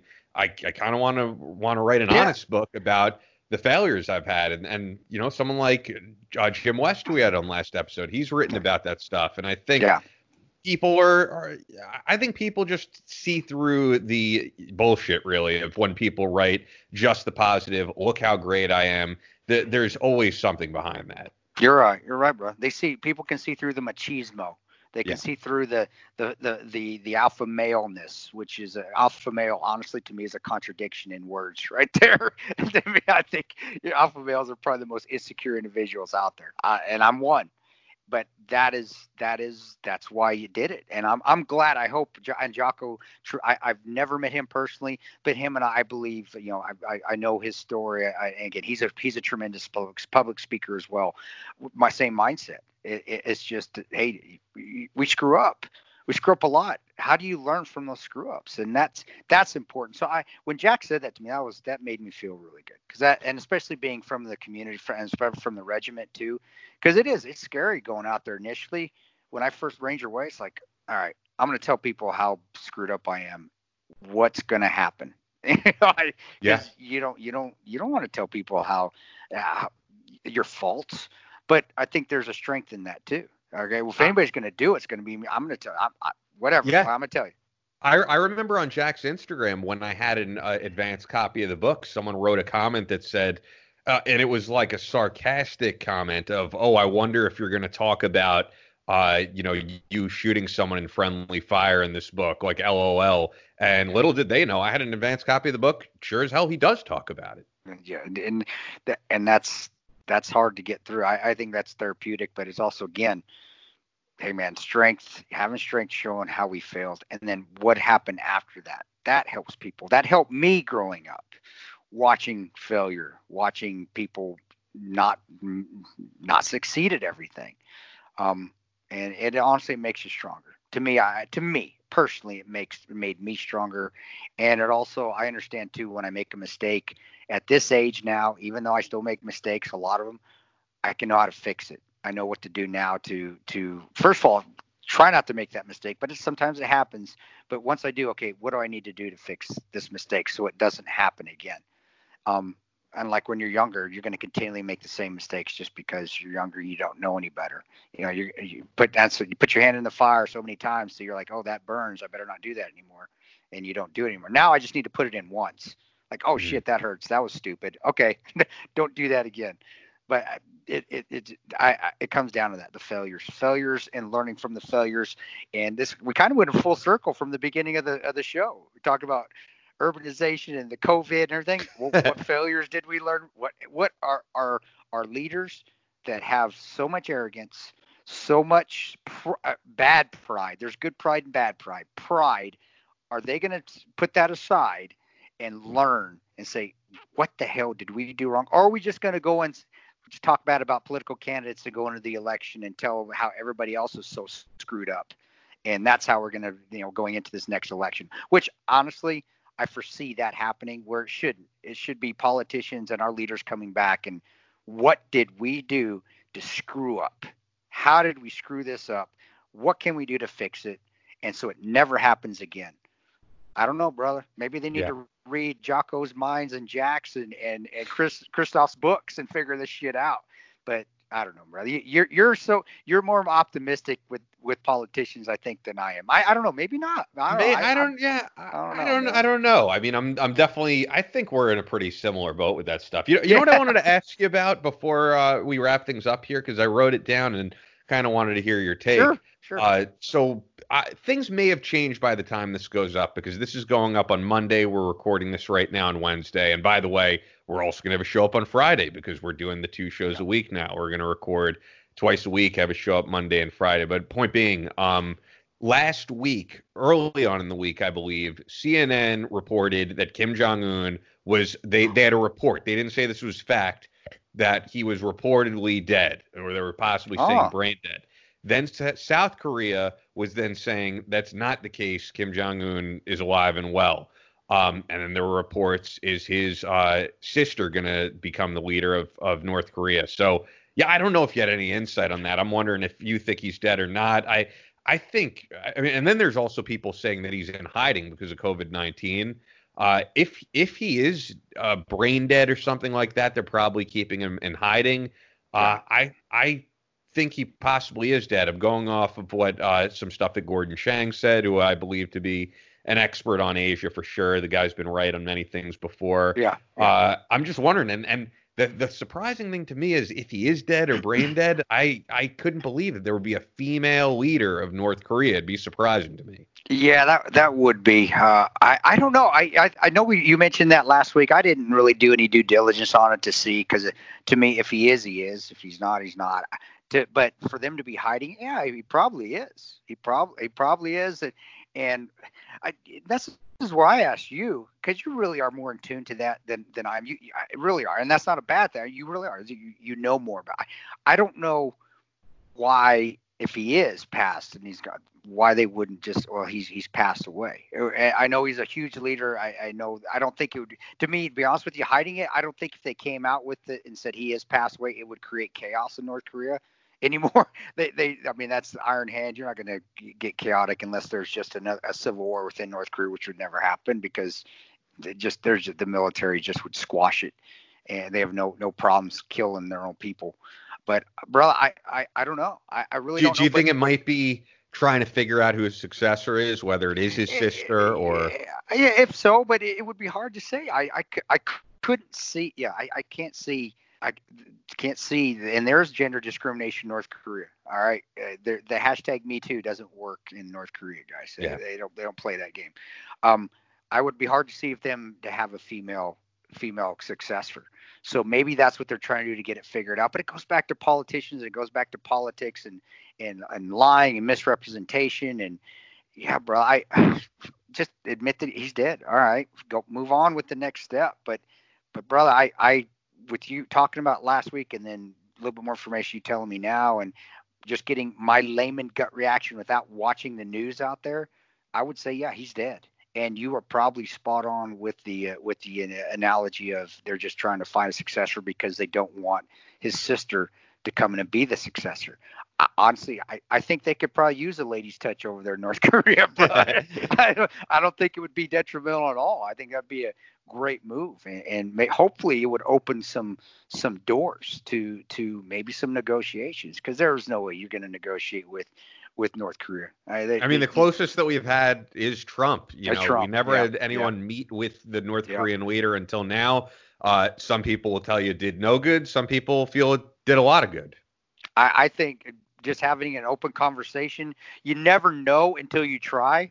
So it was not a negative to meet with with Kim Jong Un, eh, eh, then not meet with him. If if you're not going to meet with him, well, obviously there's never going to be a chance for success.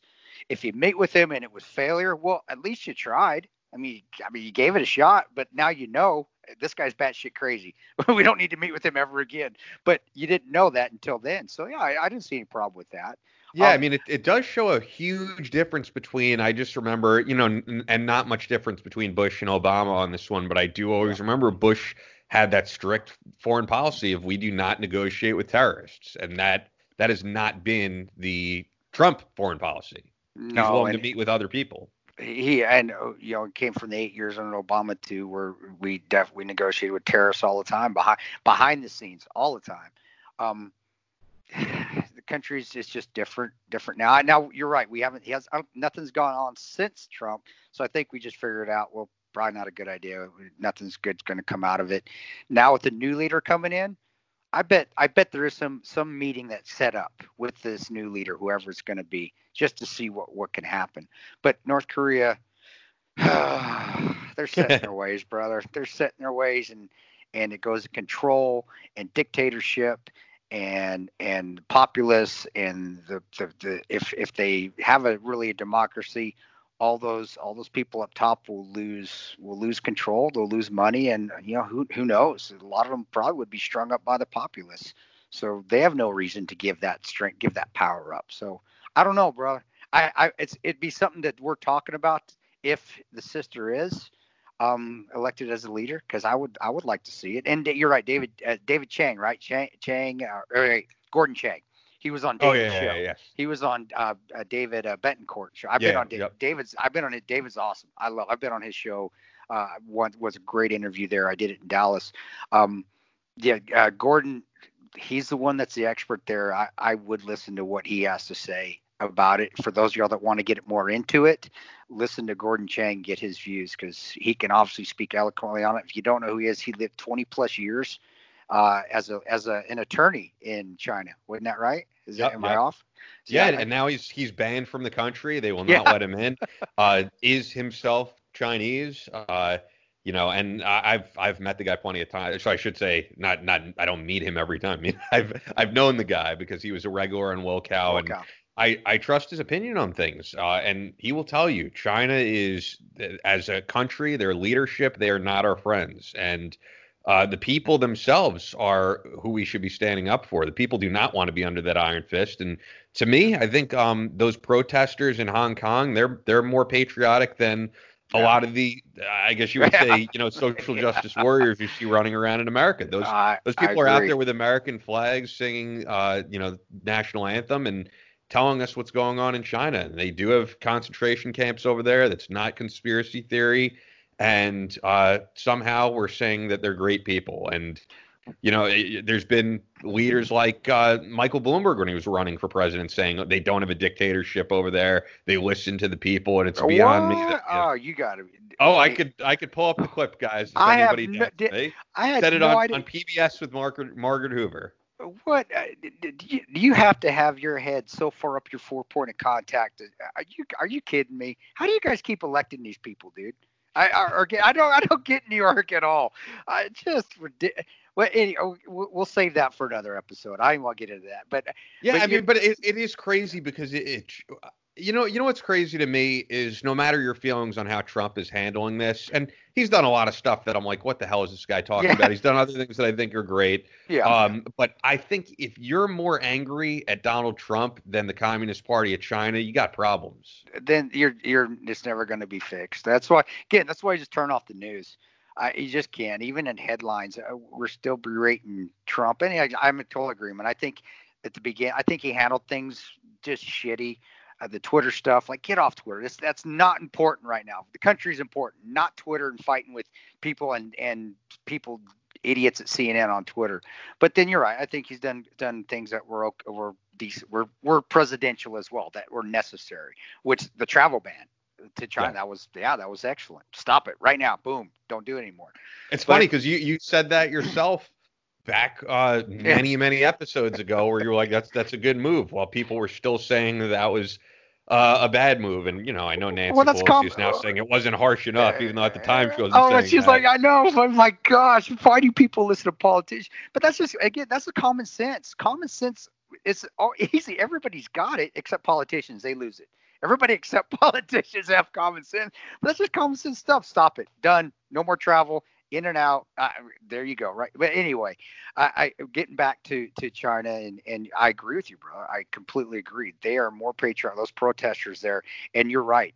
I mean, our protesters here when they protest, you know, you may get tear gassed if it gets completely out of control.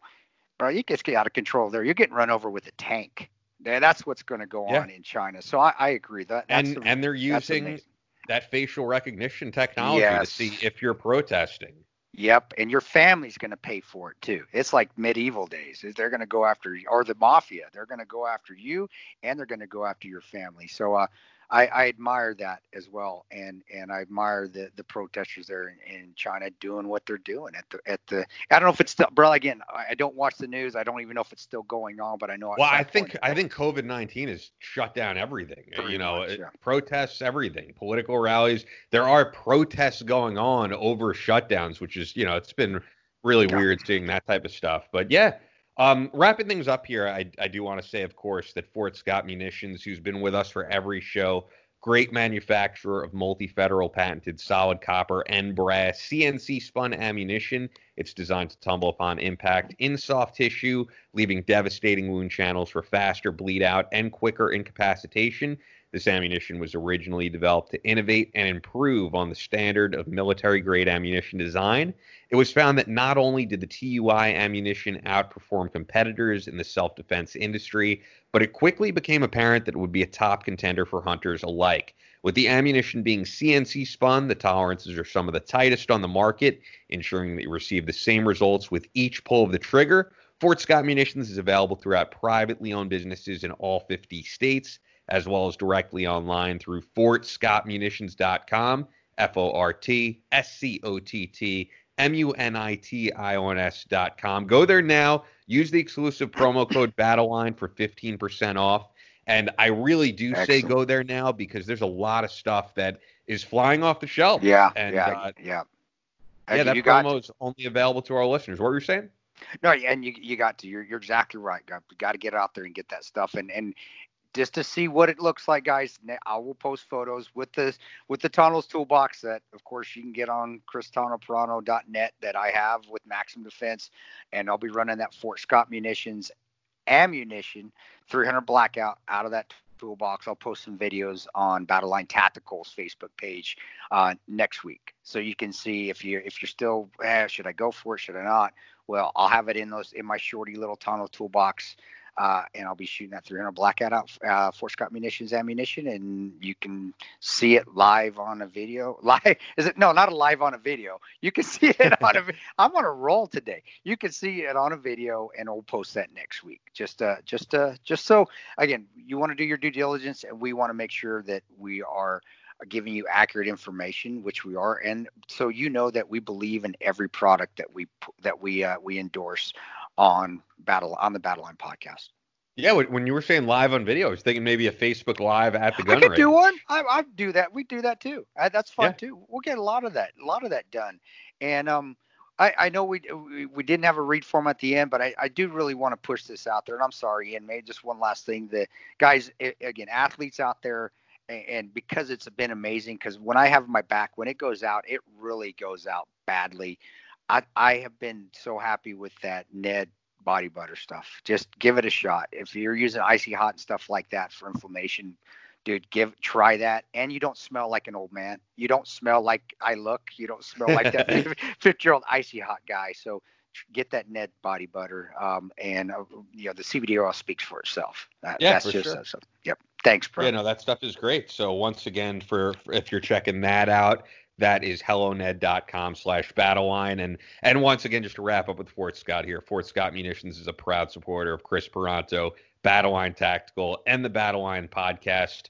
Uh, and you know what? I am currently wearing my Battleline podcast shirt. It just came in the mail. I'm wearing the red one. I got the red and the green. I saw Audacious Andy as the black. We also have them in gray. They look awesome. American flag on the sleeve.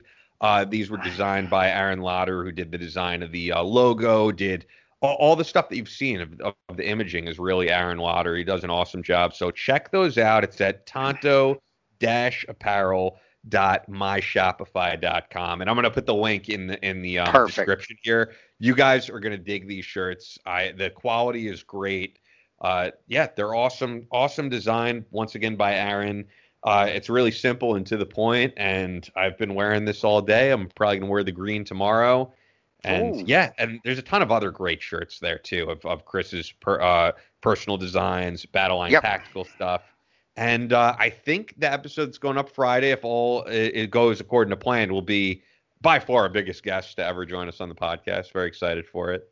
Who who is it? Man? Who You is it? know. Who, who is it? Oh wait, I did hear doing it. Yeah, I and without knocking on wood here, and you know, this is one gentleman that was when the book came out, and Oz and I and Tig were actually doing book signings together. It was right at the beginning of 13 Hours when Mitch Zuckoff and the us, myself, Boon, Jack Silva, Oz and Tig wrote 13 Hours. What really happened in Ghazi? This gentleman was the m- nicest guy to us. He, we met him at Shot Show, and uh, I, I can't. I have the utmost respect for him, and I still do. I, I, I think he's and Damn Yankees, one of the best rock bands. I mean, that's you just that, give away oh, who it is? Oh my gosh, I did. I'm gonna tell you right now. Should I tell? Should I say it now, or should I I, not? I not? mean, I here's the thing. I always, I, I'm always just on alert for someone to be Okay, like, oh, all right. can't do this. That's But oh, but he I did. No, no, no. I. I, Did I didn't. do it. I did. I didn't say. I'm not going to say who it is. That's all I'm going to give out. Um, but that was like another one of those where you know Ian. Ian is a. I love music. Ian knows music. There's a difference. I love music. Ian loves and knows music. But but that was one of the, like one of the first super bands right there. With yeah, with you get you get the guy the the- you know you get the guy and then you get the other guy that was with Styx and you, you and then you get the guys that were um uh was it who was I, I gosh why am I drawing a blank the singer he sang for oh shit brother I'd actually have to look. I don't remember. I know. I know it's a member of it's Six. it's one of the big eight the other one, guy. yeah it's one of the but I'm not going to give the names out with the other guys This is, this is the, this is the most easy hint ever of who, who we're it's all right and if you can't get, on next week. So, or if you Friday. can't yeah no front but we'll leave it at that i'm not going to give out any more okay ian don't don't get it let's just keep it at that right there Yeah. Right, Um, right. But yeah, once again, I, I've really been enjoying these, and I hope you guys are too. And I think with all that's going on, uh, just these podcasts letting everybody know we're all in this together. I I think it's helping some people out, just as it is for me listening to, uh, you know, like I, I mentioned the other day or on the other show, Eddie Trunk. Uh, He's doing these those cool top five lists. The the latest one is top five drummers. I've been enjoying those. Uh, all different shows I've been enjoying. I really liked uh, some of the recent Joe Rogan stuff. Joe Rogan with uh, Tom Green was a really great show. wait tom and- old tom green i didn't know that Yeah, man, he did. He did a sh- uh, episode recently, uh, and it's the first time Tom Green left his house to join Rogan in the studio because Rogan actually is testing people because he's got that in the budget. He's able to just test people when they come to the studio, and if they're clear, doing them in studio. I, I look forward to being back in Oh, the studio. my lord that's Uh, crazy But yeah, I mean, I've I've been listening to podcasts nonstop, and it's uh it's just been a huge lifesaver for me. If we didn't have them, I I don't know. I'm not as much of a TV guy or a movie guy as you, so it's definitely kept me sane through all this. Yeah, that and that's. As long as it keeps, just find a way to get through it. uh, Find a way to to continue to press forward and improve yourself. So everybody can, everybody can, and and um, yeah, if it's podcasts it's podcasts, If it's, movies for me, books for everybody, books for other people, movies and working out for me, and and and then being with my family. Um, whatever you need to do to get through it, just continue on. And like I said, we put things in perspective. We have it. We have it great, guys. There's if you want to watch a show, it's a documentary um, that was on, I believe, Starz. It was called uh, F- uh, Fathers and Sons, and it's about uh, a family that, and it's a documentary. Actually, it's about a family that grows up, uh, an ISIS family. They grow. They're called. Wow. They, they call themselves Al Al Nusra. Honestly, they think there's a difference. Uh, ISIS and then Al Nusra. If you guys that don't understand uh, the global war on terror, terrorists, Al Nusra feels like they are the true Al Qaeda followers, where ISIS they feel like ISIS is not. They don't really follow follow Al Qaeda's teachings to the letter. So one's more, but they're both terrorist guys. It's the same, but it, it does. It follows, and it follows the, the the kids. It follows these young kids growing up and their father, who is actually ISIS. And I just want people to watch that, because it's about the family and the kids, and really puts things in perspective. To do we really have it that bad with what's going on right now? Do we really have it that bad? And that's how I look at things. Like, uh, because I, I, I, I, that's where I talked about the Afghanistan with that little post I did of, with the King's Tomb. Those are the kids. That's why firefight. There'll be a firefight, and the kids would still be playing at the playground. I remember driving by Kabul by the university, and there was a little playground. I see little kids playing, and I remember my son Christian. He was like four at the time. He's 15 now, And I remember thinking, if my son was here, he wouldn't give any crap about Al Qaeda, Taliban, or anything. He would just want to go play with those Afghani kids there and all this shit. And it really puts things in perspective for me when things get bad, like we think it gets bad. That's why I that's why I don't think it's that bad to be yeah. honest, because these people and they, there's there's no there's no light at the end of the tunnel for that. There's none, zero. And and I, I want people to see it. If if you really want it, put it. It's it's not. It's a tearjerker a little bit, but it doesn't really have a happy ending either. But I think it puts people into per, it puts things into perspective. So so give. I just called uh, Fathers and Sons, I believe, and it's one of those documentary movies. I want to say Starz, but it might be HBO, and I may even be on Netflix. So check it out if you can. Well said, man. And and I guess I'll leave it with this on my end because uh, I think we said it during the podcast. Really, if if the past month and a half got you in a rut, it's it's never too late. And I'm saying I'm preaching this because I need to hear it. It's never too late to get back into some of those good habits or develop new good habits. And uh, say, you know what, I'm going to push forward through this. I'm going to persevere through this. And I think Kristof did a great job of yeah. explaining that. Yep, outstanding, brother. Well said. I, I've said my piece. I think that's a great way to end it right there. All right, guys. Every uh, Monday and Friday moving forward, you're going to hear new shows from us. And I think next month is gearing up to be our, uh, this coming month, May, because you'll hear this uh, in May.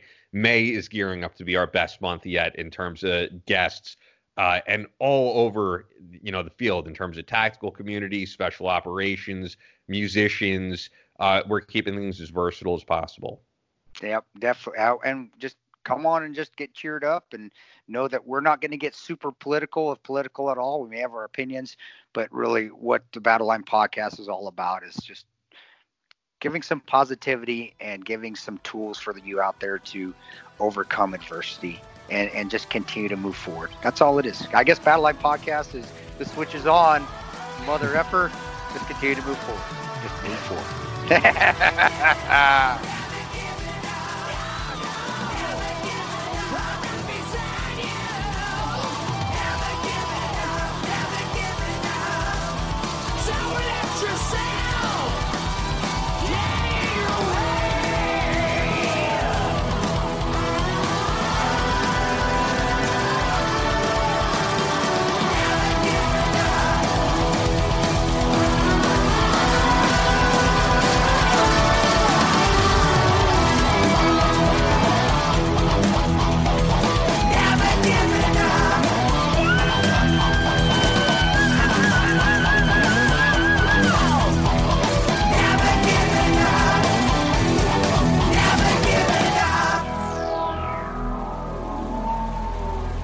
That's all for this episode of Battleline Podcast. But we have new shows up every Monday and Friday, so make sure you're subscribed and keep up with the show 24 7 on Facebook and Instagram at Battleline Podcast. Also on Twitter at Battleline Pod. As always, never quit.